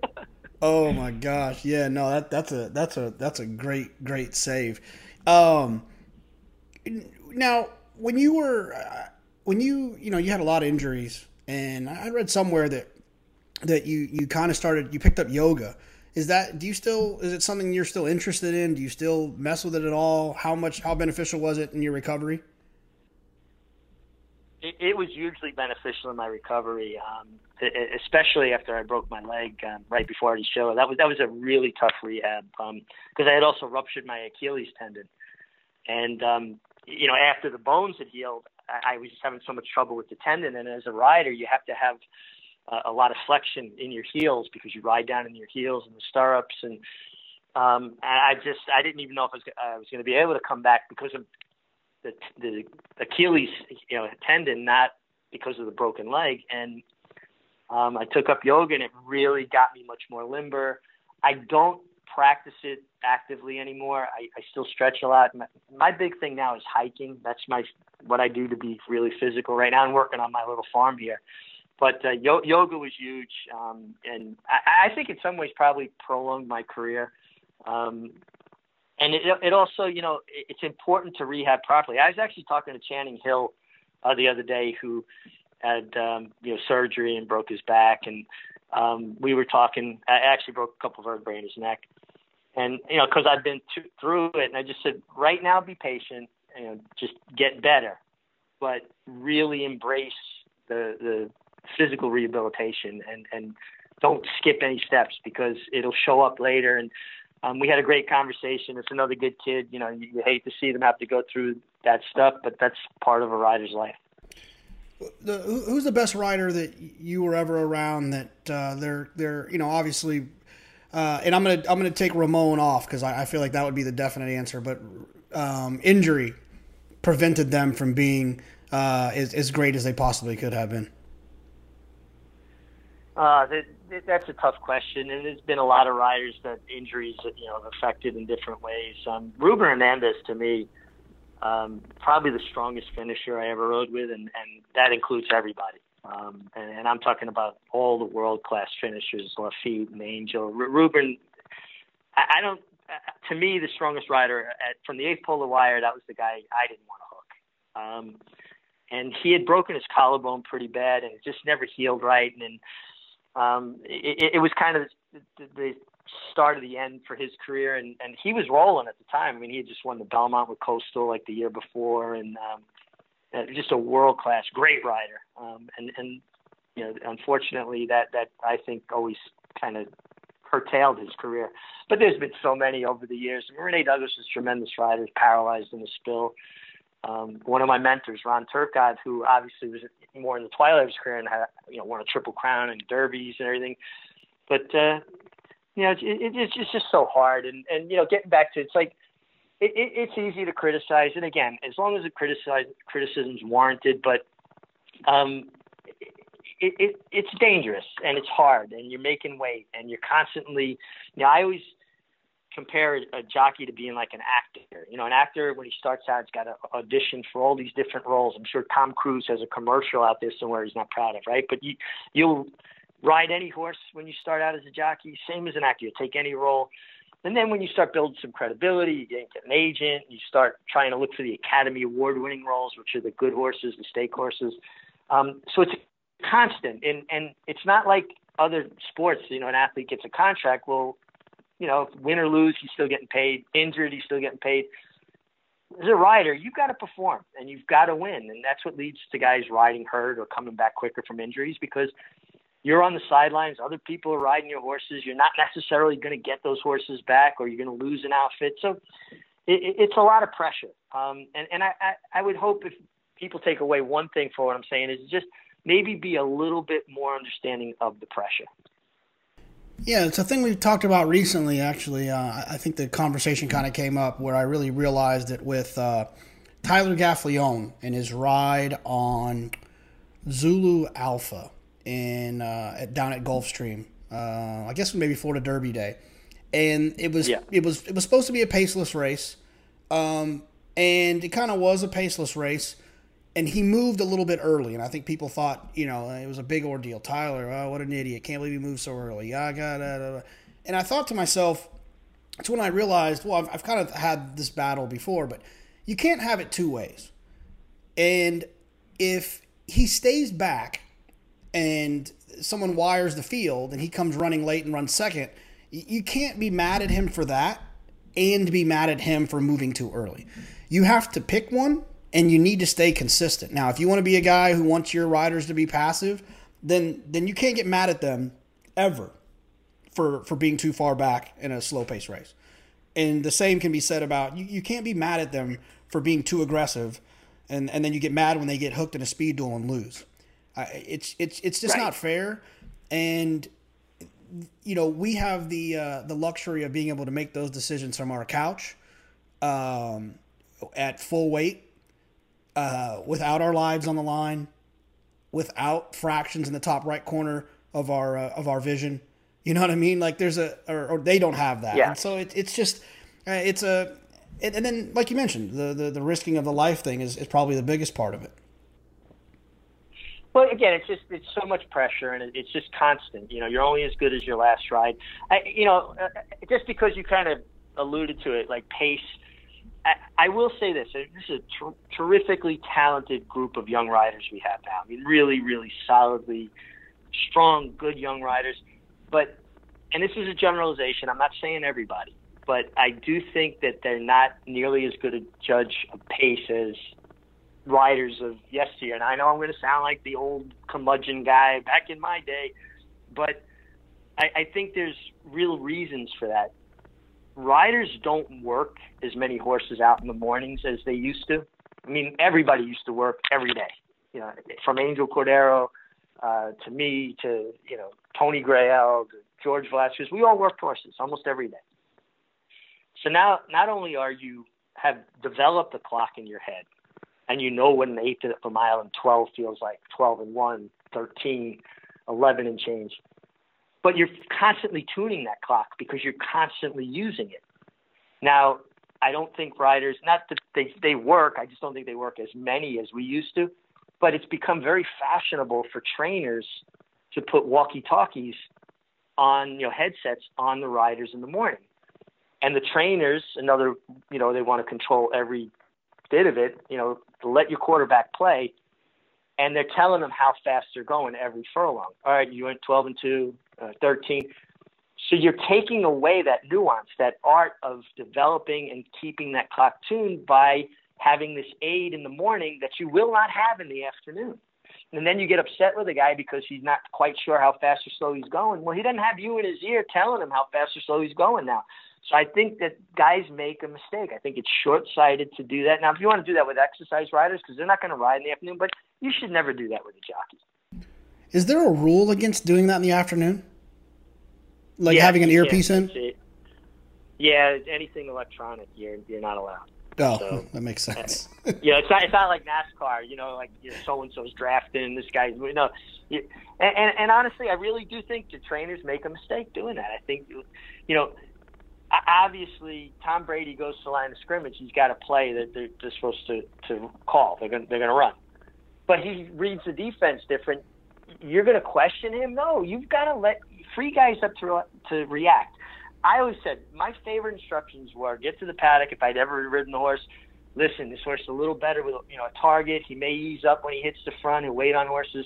He's a little better outside, a little better inside. May lug in, may lug out. Not lay third, be four lengths off the lead. All right, I'm lay third, four lengths off the lead. Uh, if they go 22 or they go 50, I mean, uh, guys want to micromanage. If if you trust a guy and you have confidence to put him on yours, let him do his job. And I think guys do a big disservice to themselves, the riders, the connections, the betters, when they overdo it with instructions. I I rode a really good horse for a dear friend of mine years ago, and the horse is coming off a bit of a layoff, and he tells me in the paddock, listen, just don't get too engaged. I, I I'm a work or two short, and I just I think he'll come up short if he's got to make a like a long sustained kind of run, and he was a speed horse so I break, and instead of just doing what I do, right, bounce him out, put him on the lead, you guys adjust around me. I'm kind of half-assing it. I'm going to let him make the lead, but I'm, I don't want to use him. And now somebody rushes up, and they got like three quarters of the length on me, and we're getting to the turn, and everything inside of me screaming, give him a little goose and get up in there and make sure you hold it. Because what people don't understand is if you're if a horse outrunning you three quarters length in a turn, you're inside of him. You don't have ownership of that spot. You have to give way. Either you have to get up in there or you have to get out of there. You can't have your horse's head in there and say, "Well, I was there." That that's completely not within your rights. You have to make a decision. So my decision, because that split second when I go, ah, I go now. I know I'm going to have to continue to run from here, and I ease back, wind up in trouble, finish third. I should if he would have never said anything to me. I know the horse wins. Don't overcoach. Don't micromanage. Allow riders to do their job. You've done your job, prepared them, got them there. You can tell them what you prefer or what the horse may prefer, but then let them do their job. Now, if you or or you know you had you had uh, one mount and your life depended on it, would you want to be uh, on the front? Would you want to be sitting second off the leader, outside the leader? or would you want to uh, be coming from out of it? Like, where where is your preference? Uh, it, it, it's such a hard question. Yeah, different scenarios. You know, I, I mean, I, I was good on the lead because I, I was a very good judge of pace. Um, I tended to be a good gate rider, and that's something we should talk about gate infractions and things at some point. But, um, you know, when you ride a horse that's versatile, like like Hidden Lake, who I rode, she was champion mare in '97 if they went slow, she would just go to the lead. If they went fast, she could be last. If, if there was just a little space on the rail, she'd bully her way through. If she came around, she wouldn't hang. Like she was a jockey's dream. You you never went to the gate going, I gotta get this kind of trip. She would just if if she was back, it was because they were going too fast. If she was in front, because they gave it to you. Um, those are the best kind of horses. I, ideally, you want a horse that possesses speed, but can stalk and rate. You know, you, you don't.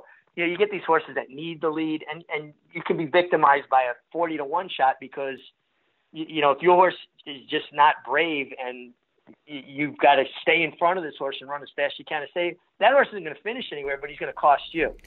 So and you, a deep closer, then you know, pace wise, you you could be compromised. When you say brave, we hear it all the time. When you say courage and heart, what what is the what does that actually mean physically? Are they do the do the horses actually shy away and reserve their energy in a like in a almost like their fetal positioning, like they're oh I'm not going to run fast because I'm not going to do that. Is that what you mean by brave? Well, like a, a horse bounced out of the gate, he opens up a length or two, and his ears come up and gets in a beautiful rhythm, and his breathing's controlled, and and and, and he's in control of the situation. Um, the same horse pops out of the gate, and somebody's on him, and if he's not a horse that that is brave, that that is not the herd leader, so to speak, he's got this horse on him. His stride isn't as fluid. His breathing isn't as controlled. He's using more energy, even if he's not going as fast, because he's got company. Some horses just don't do good with company. I always try to um, use the analogy of a boxer. A lot of boxers can throw a punch. Great boxers can take a punch as well. And, and it's the same thing with a racehorse. A lot of horses can throw a punch. A lot of horses possess speed. There's a lot of horses that can't take a punch. Um, and, and I guess that's maybe the best way I can explain when I say brave. Also, kickback is another thing. Years ago, like the inner track had such at Aqueduct had such a reputation for being speed favoring, and it wasn't always the surface. Had a lot to do with the kickback, the kickback between the salt and the pea gravel and, and, and the, the, the frozen dirt. A lot of horses just could not run through the kickback. It was I, I, you would have a thinsulate, uh, uh, a turtleneck, a thinsulate, and your silks, and all the blood vessels on your shoulders and arms would be broken up by the end of the day. You're all, you know, blood under the skin and red. So horse, even though they have their own natural protective eye covering, like a third eyelid, they wouldn't run through the kickback. So now, not only are you you've got a track that usually was kind to speed horses, the closers are up against it because they can't take the kickback, and no one ever used to talk about that. And I used to get if I hit the front, I was never in a straight path. I was going to spray three, four pats this way, three, four pats back that way. Make sure everybody gets some pepper spray. Actually, I actually heard this year at Breeders' Cup, uh, one of the reasons that, that I I don't remember who I heard it from. They thought that Omaha Beach ran the way he did uh, was because of the kickback, and that it wasn't a it wasn't a speed favoring track, but it was a kickback track, and that and that uh, and, and a lot of horses ran good that ran well after that that were that were stuck in behind horses. It's one thing that I've tried to you know, I've tried to take more I've tried to take a little bit more consideration in with uh, and, and it's why I keep finding myself liking outside posts so much more because you just you're just not going to get the kickback as much way out there. Yeah, and it's interesting too. Like even like really good horses, they get hit with the kickback, they get mad and they take a hold of the bit and they want to run after the horse. They get they, they want to run through it. You know, your average horse gets it and they, they kind of back off, they come off the bridle, and now you're trying to hold the spot off the bridle. It's not as easy to judge, you know, where the other horse's heels are when your horse's head is up in your face. Um, you know, so it, it is something that if you can learn to, to pick it up and pay attention to it, and that'll even afford opportunities. That horse really resented it last time, even though he wasn't out and out climbing. Now he gets this cozy outside post. Uh, you know, it, it's definitely something to look for. Now, just quickly to touch on like starts. You know, we see a lot of lot of raggedy starts, horses breaking hard left, hard right, and I really think the stewards have done a disservice to all riders when they've come up with this idea that well, it's just start it's the start. You can't control the horse at the start, which is first of all complete nonsense. One out of so many, yeah, they'll break so hard to left or right, you can't stop them, but at least make an effort. And my belief, part of the reason I think you see so many horses breaking left or right, years ago, Jonathan, they put you in the gate, and the gate guy would get out, and you had to handle your horse on your own. And unless the horse was really acting up, and then you had to ask the starter for permission to say, "Sir, can I please get a hand in here? I'm not, I, I can't get him to stand up." and you may or may not get. If he didn't think you needed it, he'd tell you, square him up yourself, Jack. So you learned how to feel how balanced your horse was in the gate and how to put them on their feet. you're talking about a thousand pound animal. If too much weight is to the right or too much on one leg, they've got to readjust as they're trying to break out of the gate. That's why they're going left and right. And then compound it with the fact because these kids don't learn that. Everybody gets handled now. And the assistant starter can only know that the horse is head straight. He can't tell you if that horse is more weight on his right hind leg or his left hind leg. He's supposed to be 100% square, all four feet distributed evenly. So if, if you're not conveying that to him, and again, it's a lost art because you're not having to do it as much because you're not handling the horse yourself. They're breaking left to right, and it's compounded by the fact that the stewards have basically turned a blind eye to the first five jumps. So if I get shut off five times in a row leaving the gate, the next time my horse goes left to right, am I going to straighten him up? Heck no. You're on your own because I'm the only the only guy who gets bounced around leaving here. It's a disservice to everybody. It starts to be a lot cleaner if they crack down on it and maybe get a little bit of a course about how to make sure your horse is square and balanced in the gate. What changed getting the, the starters in the gate with them? Why why what, what was the what was the switch? Why did that happen? I guess you know as as people like you know someone would say, well, oh, that guy got had a hand and I didn't, and my horse got off bad, and people started complaining about it, and then betters started complaining about it. So now everybody gets a, a handler. To be honest with you, I used to get away from the gate a lot cleaner. Not all the time, and the assistant starters are amazing. But I'm not these guys. The job they do and the life they they put their life on the line to save you half the time.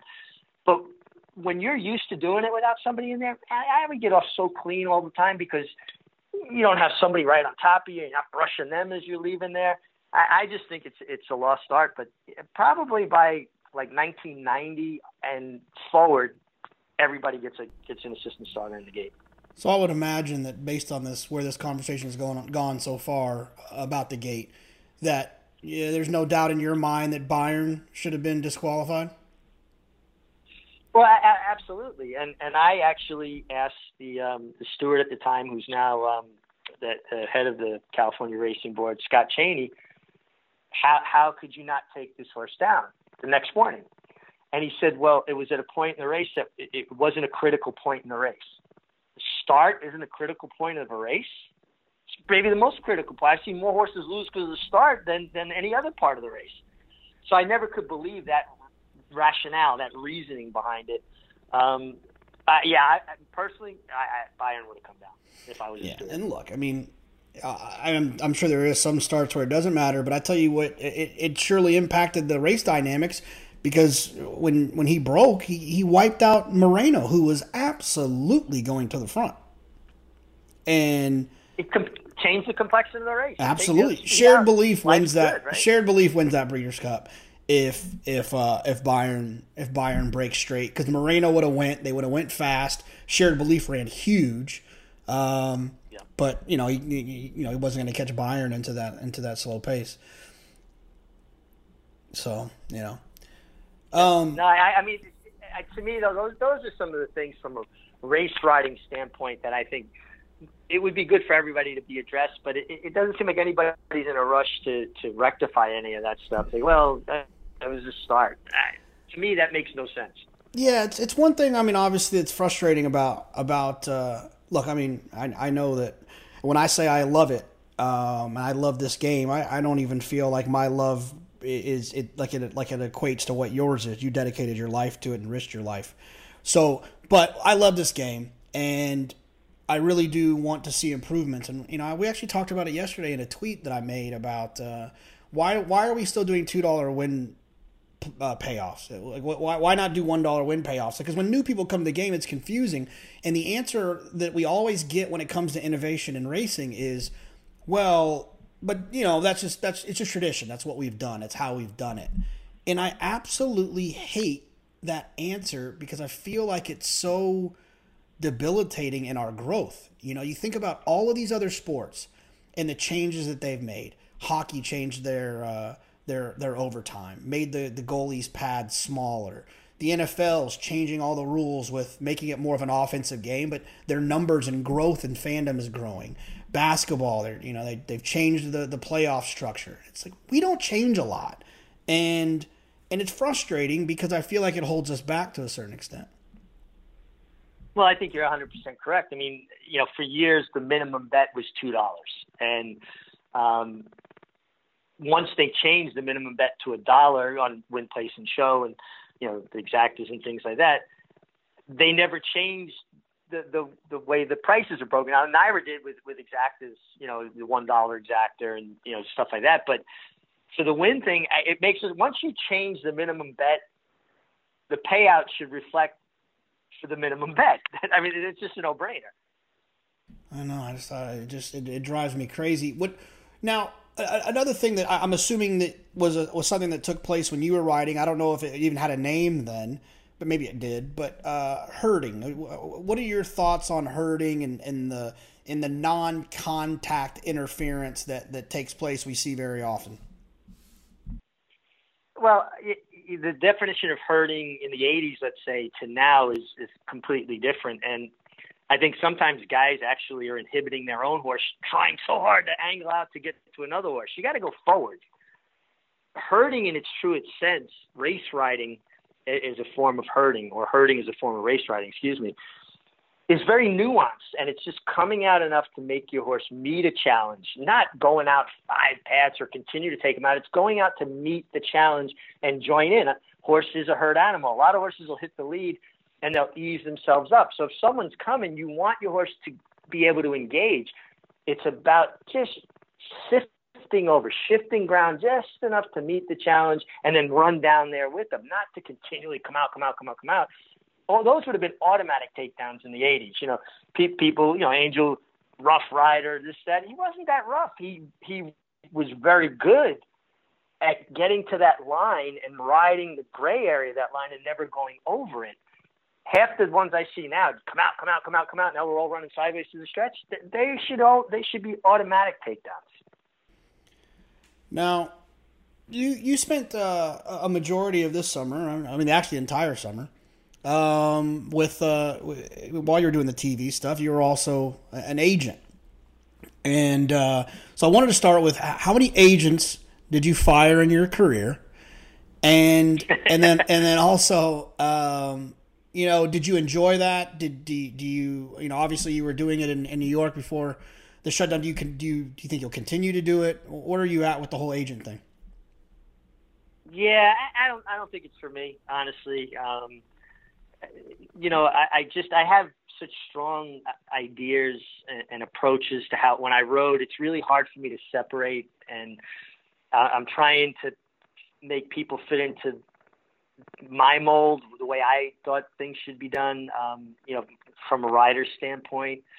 Um, it's a bit frustrating at times to watch races and go, you know, should do this, do that. Um, uh, you know, I had Declan Carroll over the winter, really nice kid. Um, you know, comes from a good racing family. I enjoyed working with him, great work ethic. Had Chris Landeros last summer. You know, and, and Chris and I had some great conversations. Chris got a great deal of talent. Um, you know, for every athlete, there's a last day. There's there's a moment you can't do that thing anymore, whether it's football, hockey, baseball, basketball. Um, being a jockey, every jockey has a last ride. Now, if you're fortunate, you get to pick when you want to stop, like Jerry Bailey or Chris McCarron, Pat Day. But vast majority of riders don't get to pick their last ride when it's over. They they they it, it's put upon them. You know, they they get banged up one last time or an injury they can't come back from. And do you want to look back on your career and go, man, I could have done more. I could have, I could have, I should have enjoyed it more because you know you got to enjoy the process too.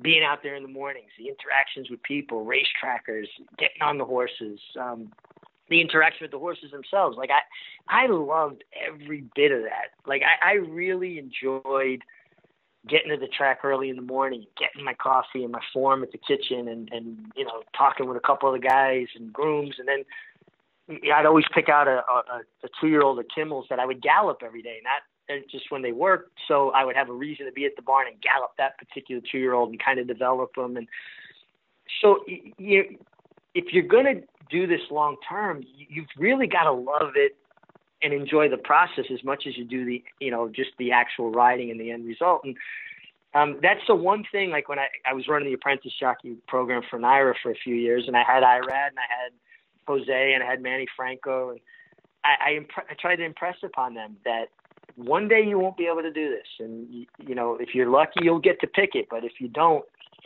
don't look back on it with any regret and go, man, I could have done better. I should have made more out of the gifts God gave me.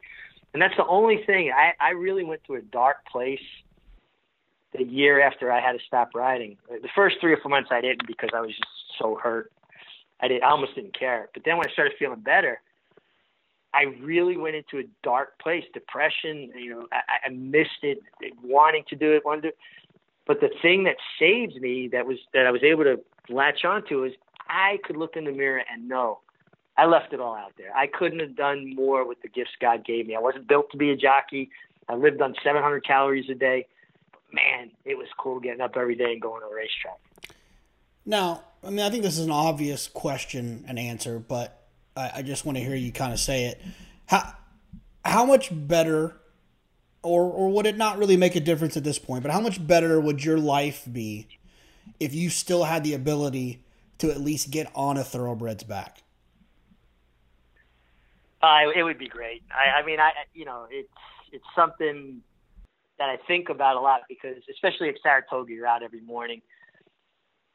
I never really galloped racehorses at my natural weight. I, like I was a little kid and I was very light in gallop horses. But then when I was a jockey, a lot of people came to me to get on rank horses and, and help settle them down. And and I was you know, 30 pounds under my natural weight, and and I could handle tough horses and things. And I always had this idea, man, what's it going to be like when I've got 20, 25 pounds more on me?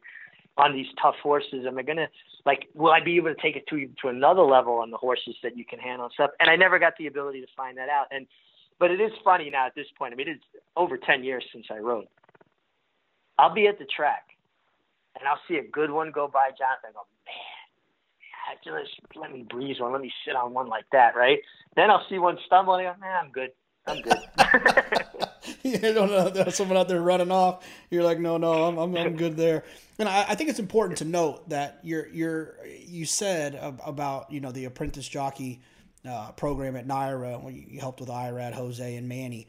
Um, my time on the backside and my time hanging out with, with my friends who own and hanging out at trainers' barns, whatever it was that you, and, and maybe they had it already, uh, but you made sure that it stayed there if people don't know when it comes to to Irad and Jose, who get all the notoriety that they get, and Manny, who's getting the notoriety that he deserves at this point, those kids work their asses off.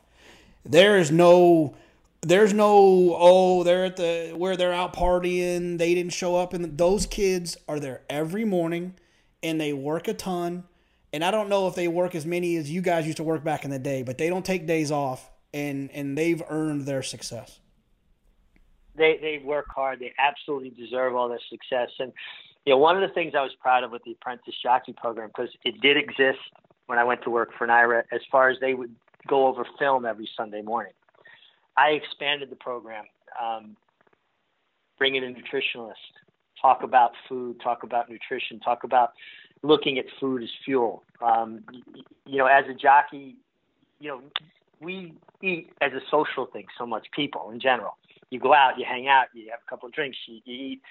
As a jockey, you can't eat like that. You've got to look at whatever I'm putting into me. What is this doing for me? What, how is this going to help me be stronger, have stamina, stay clear-headed? So, so you've got to look at food as fuel. So I have nutritionists come in, talk to them. Have somebody come down from the press department, how to deal with the press.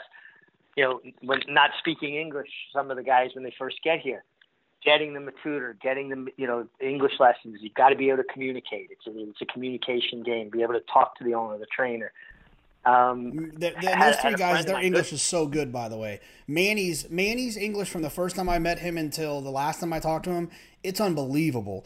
Um, Jose obviously is, is fortunate in the fact that his his wife is is American, so you know, and at home you're talking to her every day, and so um, no, that that that's awesome. That's a huge part that I think that that I, I think I maybe I heard you tell me, or maybe it was Gary told me that he had an edge in an inquiry on the phone because oh, absolutely, you could speak English uh, and yeah. the other guys couldn't.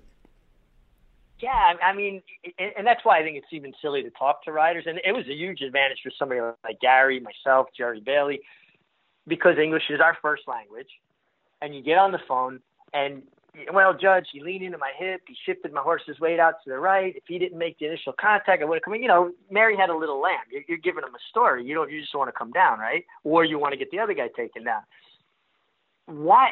Could you imagine in football, referee throws the flag, pass interference. Then he asks the receiver, "Did he touch you before the ball got there?" Then he asks the, the, the defender, "Did you touch him before the ball?"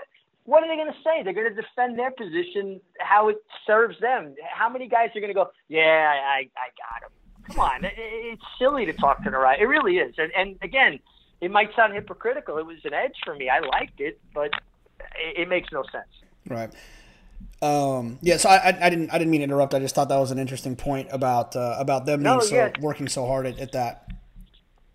Well, and then that was the thing too. So then, like a dear friend of mine who's a horse owner, Jesse Iglesias, um, financial guy, money management, come in, talk to them about, you know, you're getting a paycheck for thirty thousand this week.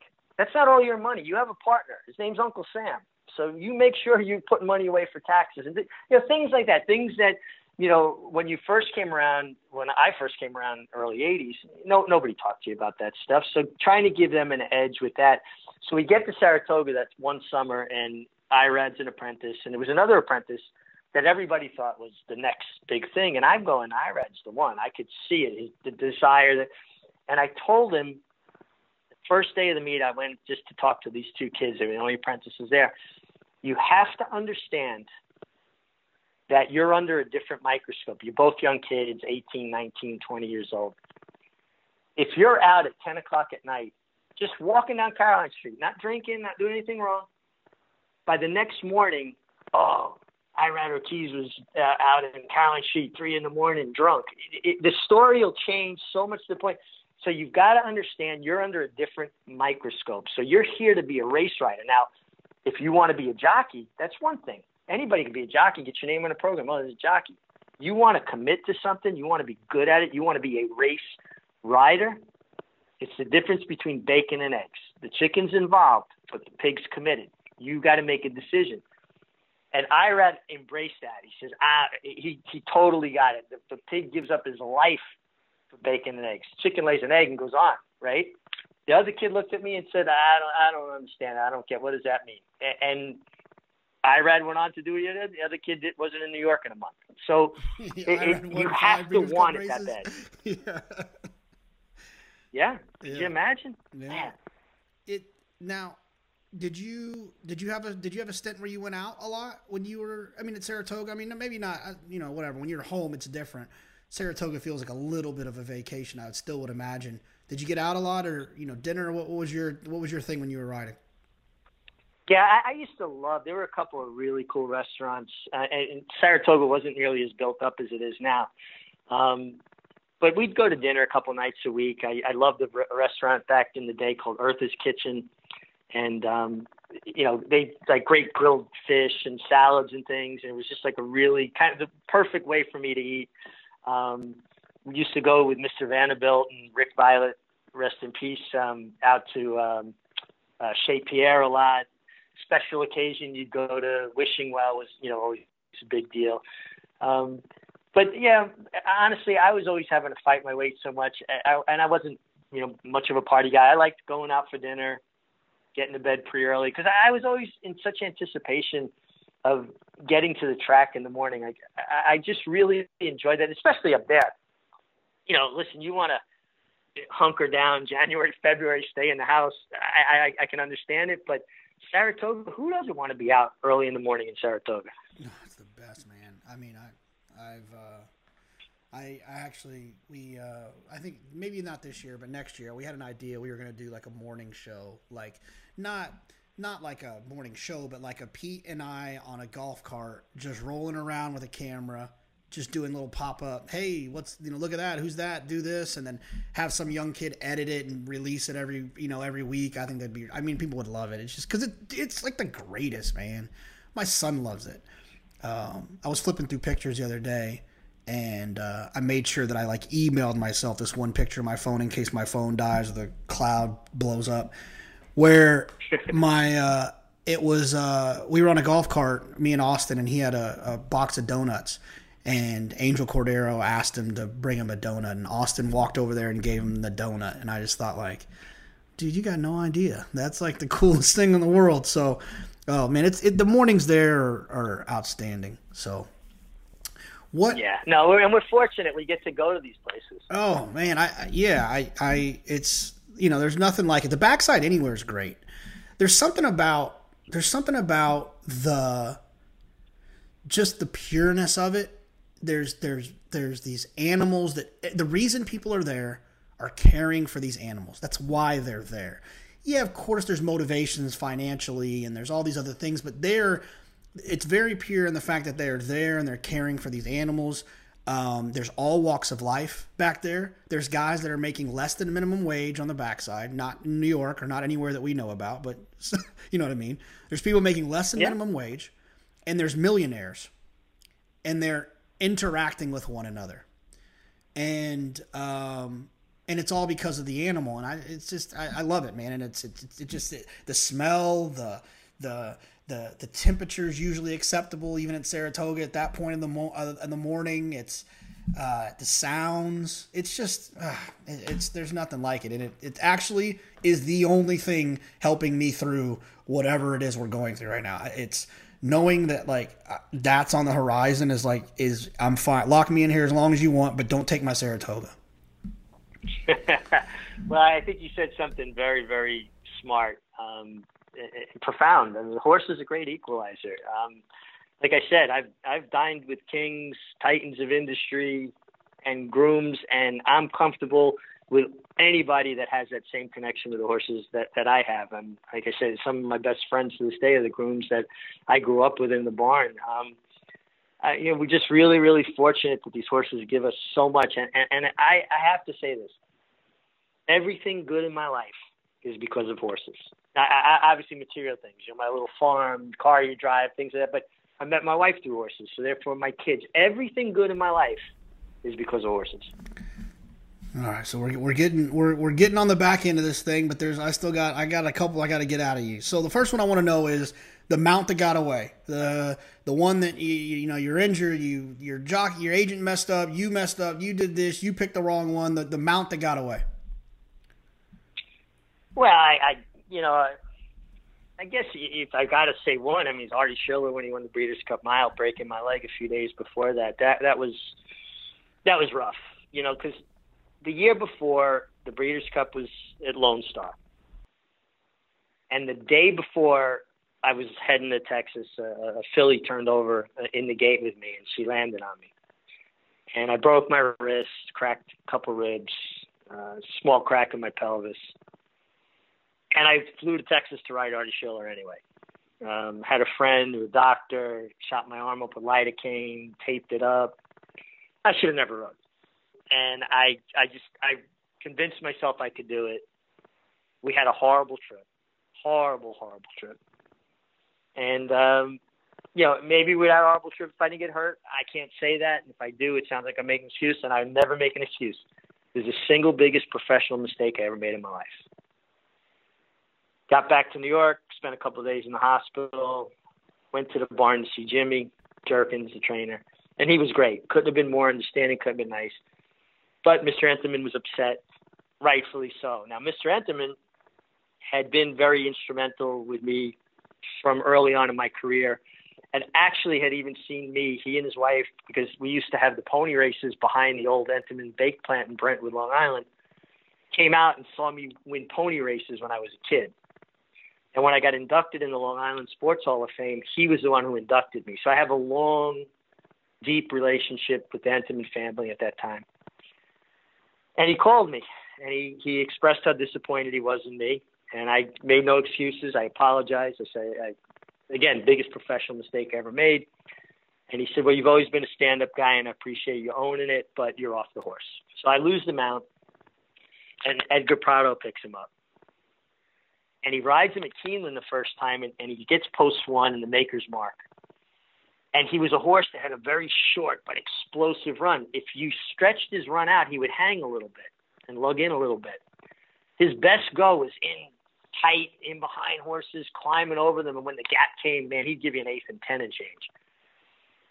So Edgar rode him that way that day because he was drawn one But then when he realized, wow, how good a horse he is, the next three starts he rode him a little bit safe, which was a natural inclination. And it stretched his run out, and he got beat a nose, a head, a, neck. And I called Mr. Entenmann. And I said, Mr. Entenmann, I, I know I made a huge mistake last fall, and I, I regret it to this moment, but I know how to ride Artie better than anybody, and I really would love an opportunity to redeem myself. And he said, well, uh, you know, let me, I'll take it into consideration. So a couple of days later, I'm walking by Jimmy's barn and he said, Hey, I don't know what you said to the old man, but you're back on the horse. Won on him in Saratoga, ran a good second in the, uh, the I forget which race, the Kelso. And I worked him that morning and he worked unbelievable. And he loved the Belmont Park turf course, the Breeders' Cups at Belmont. I called my wife because I used to leave right from working horses to go get ready to ride. I had to pull weight and stuff. So I called my wife and I said, he's not going to get beat. He's doing unbelievable. He's never been better. His favorite turf course. And I go to the paddock for the first race and I break my leg and then he wins the Breeders' Cup. And it, it you know, it was just, it was, it was heartbreaking because I was like right on the cusp of getting full redemption and getting it back, and you know from riding him hurt the year before. And when I broke my leg, I knew there was no way I could ride. I was laying in the grass, my leg bent backwards, going, "Well, I'm done." And you know, I was out seven months. So that that's the one. If I had if I had to say one, that that one broke my heart a little bit. I mean, I was happy that he won for Jimmy and the Entenmanns, and I love the horse, but um, and, and you know, it's a little bit of a bad deal too because I get a phone call like Saturday morning, Breeders' Cup Saturday morning, and I've always been a little bit preachy with my my my kids. Like you know, everybody can be a good winner. You know, you you show your character when you have to overcome adversity, when when you know things aren't easy, and so CBS, I think, one of, or NBC was doing the telecast, and they were like, "Would you come out and do an interview?" And I'm like, "Kid, no way! I'm going to Belmont. You know, with my leg in a cast on crutches." Breeders' Cup Day, you know, heartbroken, I can't ride. And I hung up.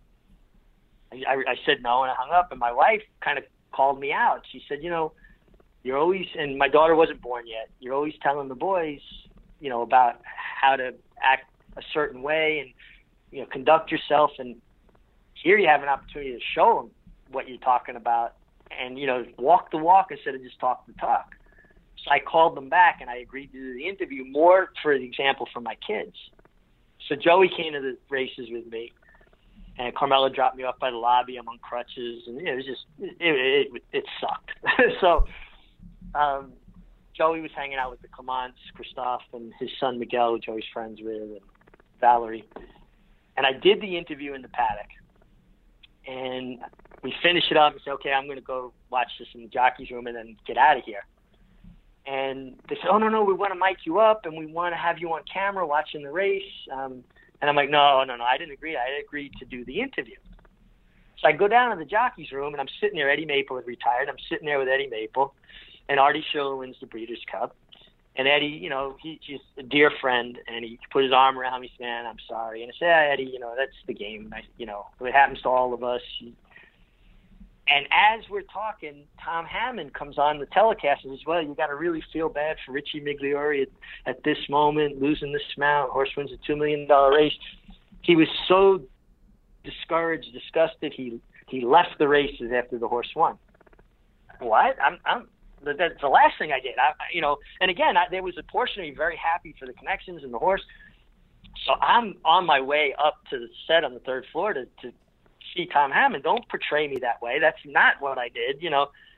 And as I was leaving the jockey's room in the, in the corridor by the jockey's room, here came Joey, and he was young, and he started crying. He was upset because he, you know, he was invested in my career as well, and so I, I hugged him and I took him away from everybody and talked to him about it. And again, you know, this is when you find out who you are. When things go well and it's, it's easy, everybody's a good winner. It's when you get knocked down. It's how you get up. You know, and try to talk him through it. I never did get to talk to Tom Hammond, but I was always upset about the way I was portrayed that day because it wasn't true. Oh, yeah. I mean, God, it's that's that's tough. You know, and it's funny. Like, I it's I I always I'm, I try to be careful what I say on TV because it matters, man. It's like people see it and like I don't want to make anybody feel bad. You know what I mean? And, it, and you know, it's even one of the reasons why I try not to I want to be able to watch the tape over and over again before I criticize a ride. because um, I don't want to, you know, you know, I just don't want to react too quickly. So, um, well, and it's difficult too, though, Jonathan, because we're we're in a moment that we have to present something. So it, it, it's it's a fine balance. You don't want to go overboard, like you said, until you've watched the replay enough to really get a, a, a good handle on the race. But at the same time, it's our job to do that. So it, it's a tricky position to be in as well. And the other thing is, is you know, I mean, if devil's advocate, you know, Tom might have been told by the producers that you refused to do the thing, and so he just thought you left. You know what I mean? Well, I, absolutely. I, I think that's probably more what happened. That because I know the producer too was a little bit put off that I wouldn't get mic'd up, but there was no way I was going to get put in that position. Like it, it was, believe me, a big step to leave my house and go to Belmont and, and do that interview. But I did it more for my children than anything else. But I, I'm sure that's he, he was told that in his ear, and he's just saying it. But I I just wish I would have gotten an opportunity to get the record straight that day. But you know what? At the end of the day, and and uh, you know, I, I think I texted you something. It's just a most important thing is your family, your kids. They're okay. Yeah. Everything else works out. Yeah, you got to hug Joe after that moment, and and and I'm sure it's a lesson that that whether he remembers it. Uh, emphatically or not, it's it's affected him in the way that he handles disappointment. Um, I'd imagine he was pretty disappointed when Decorated Invader, a horse he was very involved with, uh, didn't you know had that trip that he had in in the uh, in the Breeders' Cup. He, was. It took him a, a couple weeks to get over. But you see, he's a lot like me in this respect. I mean, I you know I went to ride the Derby on a couple of horses. I mean, a few that had a, a chance, but never never anything that you would say, I'm going to win the Kentucky Derby. Um, and when you know, you go ride a hopeless long shot, and by the time we got to the gate, I figured out a hundred ways I can win. There's a hundred scenarios. You know, this is going to set up this speed that, and then ultimately, and, and not just the Derby, let's say bigger picture, you know, that it, when it doesn't work out, I had convinced myself by the time I got to the gate that I could win on this 50 to 1 shot, that I'd be depressed for two weeks, that it didn't happen. And, and realistically, it wasn't going to happen. But I, I also think that it made me win races that I might not have won if I didn't go in with the absolute belief. I mean, Desert Code wins the Breeders' Cup $75. Friends Lake wins the Florida Derby $76 uh, uh, student council wins the Pacific Classic, forty-eight dollars. I went in believing in my heart of hearts I'm going to win, and and obviously most of the time it's not going to happen. But if you go out there thinking I can't win, well, you've just diminished your chances to win. Student council, how did you pick that mount? Well, it's a pretty interesting story actually because he had been he had run an allowance race at Saratoga. I was riding at Del Mar, and I was riding a really nice horse for John Sharrows called AP Excellence. And I'm supposed to ride AP Excellence in the um, Pacific Classic. So we get to Del Mar. It was the summer with the synthetic surface. And at Hollywood Park, which was a completely different synthetic surface, more like a dirt course, um, he would train unbelievable and run unbelievable. And I work him at Del Mar uh, week before the Pacific Classic he worked horrible, hates the track, just not handling it at all. So I come back to the barn. I told John that. And John goes, Yeah, well, you know, I, I, I feel the same way, but we're going to take a shot and run him. He just got beat ahead by Lava Man in the Hollywood Gold Cup. So I walk out of the barn, and here comes my agent, uh, Scotty McClellan, and he goes, uh, "How'd that? How'd he go?" I said, "Terrible." I said, "He's not to. He ain't to get anything. He ain't to beat a horse the way he handles this track." And he goes, really? He goes, well, this guy just called Ro Para, um, wants you to ride this horse. Student Council in the Pacific Classic says you rode a lot of winners for him in New York. And I said, well, I don't know that horse. I had no idea about who Student Council was. I said, but I know that AP Excellence isn't going to run me good. So we went back to John, and John said, yeah, if you can get me Victor Espinoza, I'll let you off. So we called Tony Matos, the horse going to be three to one, three, four to one, right? In a million dollar race. Yeah, of course, I'll ride him. So we take the mount on student council. And again, not knowing the horse, just knowing that AP Excellence was any good on that surface. He, he was a good horse. So the night before the race, I'm handicapping the races on the deck at the house at Del Mar. And Joey looks over my shoulder, and Carmela's sitting there, and I start looking at the race. He goes, Dad, they took you off AP Excellence? I said, No, no. I said, I, I'm going to take a shot ride this horse. you're crazy. You took off the winner of a million dollar race. He's lone speed. He's going to be loose. You're and he's really complaining that I, I took off. He can't believe how dumb I am for taking off student. I mean, for taking off uh, AP Excellence.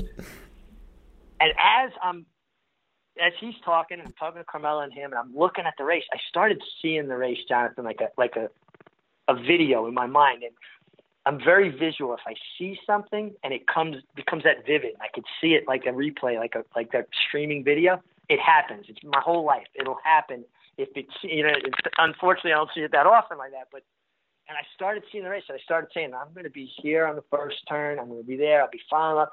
And I saw the race. Next day, we, I go to the races. Carmela's coming out with the kids. And Joey doesn't want to go to the races. He's mad that I took off the winner of the Pacific Classic. So she's like, you know, come on, your dad rides eight. You know, and, and I will say this California really good about giving jockeys families boxes and, you know, taking care of them and stuff. So they got a nice box. So it's like five minutes to post. Carmela has a voucher, hundred dollar voucher. She says, "Go put this to win on your dad's horse." And Joey's like, he took off the winner. Now you want to give the jocks mount back? You're crazy. Don't bet on this horse. She says, Joe, when your father talks like that, he wins. Go put this hundred dollars to win. So Joey walks away, and he'll tell you this himself. He was going to book the bet. He wasn't going to put it in because he's like, this, he was mad. So he winds up like a minute to post. He puts the bet in through the voucher machine there and comes back horse wins and pays forty eight dollars. He's in the winner's circle, jumping up and down. I, I just look down and I'm like, yeah, yeah that's dumb. That's dumb. And and it, I, I was wrong about one thing. Though. AP Excellence beat one horse. oh man, he was he was 18 when he did that. By the way. yeah, yeah. Oh, he, he it, it, was funny, and, and I tell you what, that night was great. Um, Scotty McCullum threw a, a, a party on the beach. Uh, Burt Bacharach came and sat with us at one point. He was making s'mores with my daughter Gabrielle, and I'm like, this doesn't happen. Like, how does this happen? You know, but it, it, it, was that was that was a pretty good day. Oh man, I just thought about that. Gabrielle's first spring at at the University of Kentucky was absolutely ruined. Yeah, um, came home early. Obviously, they closed up the campus. No, no Keeneland. Um, although she did get to experience it a little bit last fall, which uh, you know, got to keep a rein on. But um, yeah, unfortunately. But listen, you know, everybody's going through it. We all got to deal with it. And, you know, God bless all the you know people on the front line, all the medical uh, workers and first responders. I mean, it, it, it's just a crazy, unprecedented time in our, our our lifetimes. All right, so I've got I've got three left, three three, but we we can't get all three in. So I'm going to give you the three. You pick the one you want to tell and then we'll just have to have you back to get the other ones. We'll have to just leave people hanging a little bit. And if you can do okay. two, you can keep them tight. We can, however you want to do it. We've got.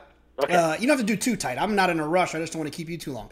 The first one is uh, Jamaican railbirds, uh, chicken soup, and then uh, Jean Cruguet of of a late night hospital trip, and spreading the guy's ashes at Belmont. Oh man, they're all good. You know, with, with, with all respect to my Jamaican brethren, we will we'll skip that one. Okay. okay because it, um, the I was leading rider at Belmont. I get a call from John Lee, the head in the press department. Really big racing fan, passed away. One of his last wishes was for me to spread his ashes at Belmont Park. I was his favorite jockey. I said, okay, you, you know, you can't say no to something like that, right? So I said, can the family come out like Tuesday morning? I've got to work horses. I don't have to get ready to ride afterwards. I can meet them like at the paddock and we can go out, spread the ashes. Okay, it's all set up. 10 o'clock in the morning. I meet them in the paddock. I'm in boots and jeans because I worked a couple horses for John Kimmel.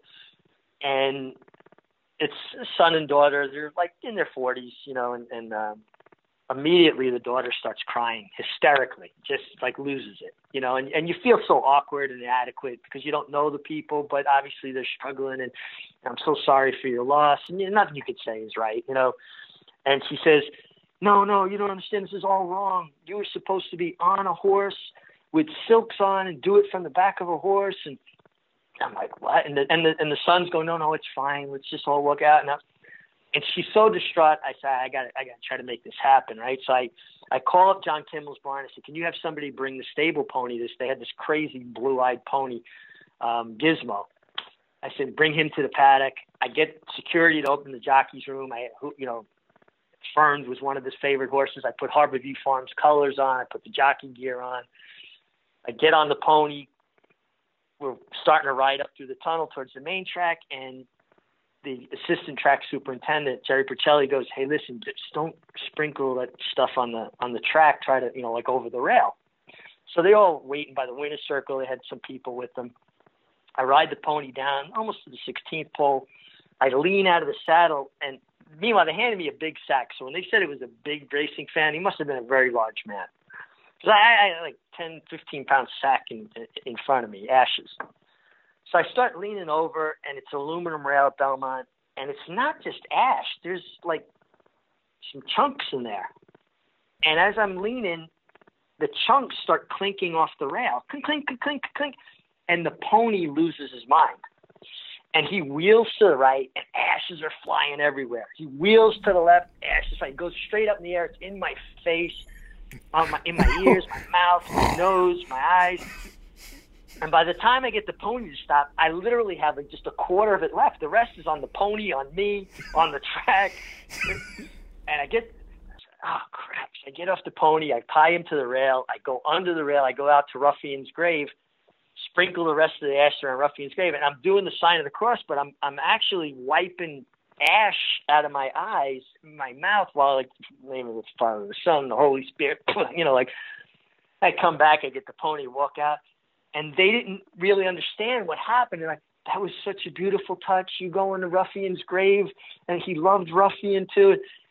Oh my God, I couldn't wait to get in the shower. I went down to the jockey's room, took the stuff. I was in the shower for an hour. I, it was it was such a crazy experience. Oh, and then they tried to hand me a thousand dollars cash for doing it. I said, no, no, no. This one's going on the ledger. I get into heaven. You give that to charity. Do whatever you want with it, but I can't take money for that. oh, so that was my, my spreading ashes story. Goodness, that is like nothing I've ever heard before. Oh my yeah, god! Yeah, that, that was that was an interesting one. And then quickly, the one with Cruguet. Um, he was on a horse in front. I'll leave some of the details out. And a bug boy went up inside of him, and Jean was a very rough rider. Um, and he tightened the bug boy up. And any one of us like would have either gotten all the way up in there or gotten the heck out of there because Jean was mercenary. And it was a year to the day that I'd broken my neck the first time they did the rescue 911 on it. I'd been out six months, and um, I'm back in the pack. And Jean, long story short, drops the kid. The kid goes down. Four of us go down. I'm the last one to hit the pile. I get sent out about 30 yards. And the first horse that fell, thankfully all the horses were okay, jumped up in a panic to run after the field, and she ran me over. Kicked me in the chest. I, I fractured my sternum. I bruised my heart. It was the only time in my life I actually consciously thought I was going to die. I couldn't breathe. And, and so a year to the day I was in intensive care, I'm back in intensive care. Now, Jean wins the race by 20 lengths. They take him down. He had to come down. He dropped half the field. Carmela's on the cot, intensive care. They got heart monitors, everything. About midnight, door opens up, light spills in. In comes Jean Cruguet, kind of waddles in. Richie, Richie, he's got the French accent. I'm so sorry. I don't mean to drop you. I only want to drop that stupid kid. Get out of here, Jean. Just get out of my room. Are you out of your mind? oh my gosh! Oh my gosh! What a life! So that's some of the, some of the stories. We we uh, you know what? Hopefully this summer we all get to hang out and we won't have at least maybe we can get into a restaurant or bar. We got plenty more. What a life! Richie, I, I, I can't tell you how much I appreciate it. I uh, appreciate you taking the time. I, I appreciate uh, our friendship. I, I um, the you know you every time we talk, you you go out of your way to ask me how my son is. Um, you were always so gracious to him, um, and and uh, and I, I, think that's the the sign of true character. It's it's not so much what you know, not, not that I can do anything for you, but what I can do for you, but just really having interest in, in me and my life and, and my family, and and uh, I'm, I'm very gracious for that. I'm very very thankful and honored to call you a friend. Well, I consider you a friend, Jonathan, and it's been great getting to know you. And uh, you know, good people are good people. It's just good to be around good people, and you're a good person. So. Well, I'll see you. Uh, I'll see you in a couple of months. Looking forward to it. I'm getting a little stir crazy, hiking about 50 miles a week right now, so I'm I'm pretty fit, but I, I need to get the, the mental game going again. I'm gonna I'm gonna go with you one day. One day when it's well, maybe a couple days in Saratoga. I'm I've I'm gonna go out uh, and enjoy this world that uh, we've been deprived of. So I'll be out there on a hike with you at some point. I look forward to it. Thank you for having me. All right, Richie. Something tells me that I'm not probably prepared for uh, the amount of fitness that I'm going to need to be able to keep up with Richie in some mountain in upstate New York uh, on a dark day after I attacked it on a Sunday night with uh, adult beverages and ice cream and whoever, whoever, uh, who knows whatever else. So, but um, it's a goal of mine. It'd be fun to get up there and, and roll with the Mig. Um, at least I know if something happens to me, he could save me. So that, that's always encouraging. Um, look, I, I want to thank uh, Richie for spending the time. I, I, it was so much fun, um, so much fun to to hear those stories. But one of the things that always stands out to me um, about Mig is it, it's you can hear it in every story he tells, in every conversation you have. He absolutely loves the game, and he loves the horses, and he loves what uh, the game and the horses have provided for him, and he he respects that immensely. And uh, and that's just so it's so uh, inspiring, really, to uh, to have a passion for something and, and, to allow that that thing, whatever it might be, to uh, to be your life and to build your life around that thing. And um, it's just a better way to live, right? I mean, I've I've different parts of my life. I've had different passions, and I, I think it's an important part of life. And, and Richie is a is the poster child for that. So.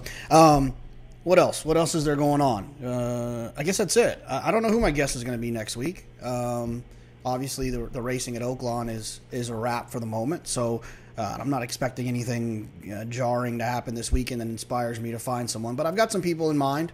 Uh, maybe I'll go trainer next week.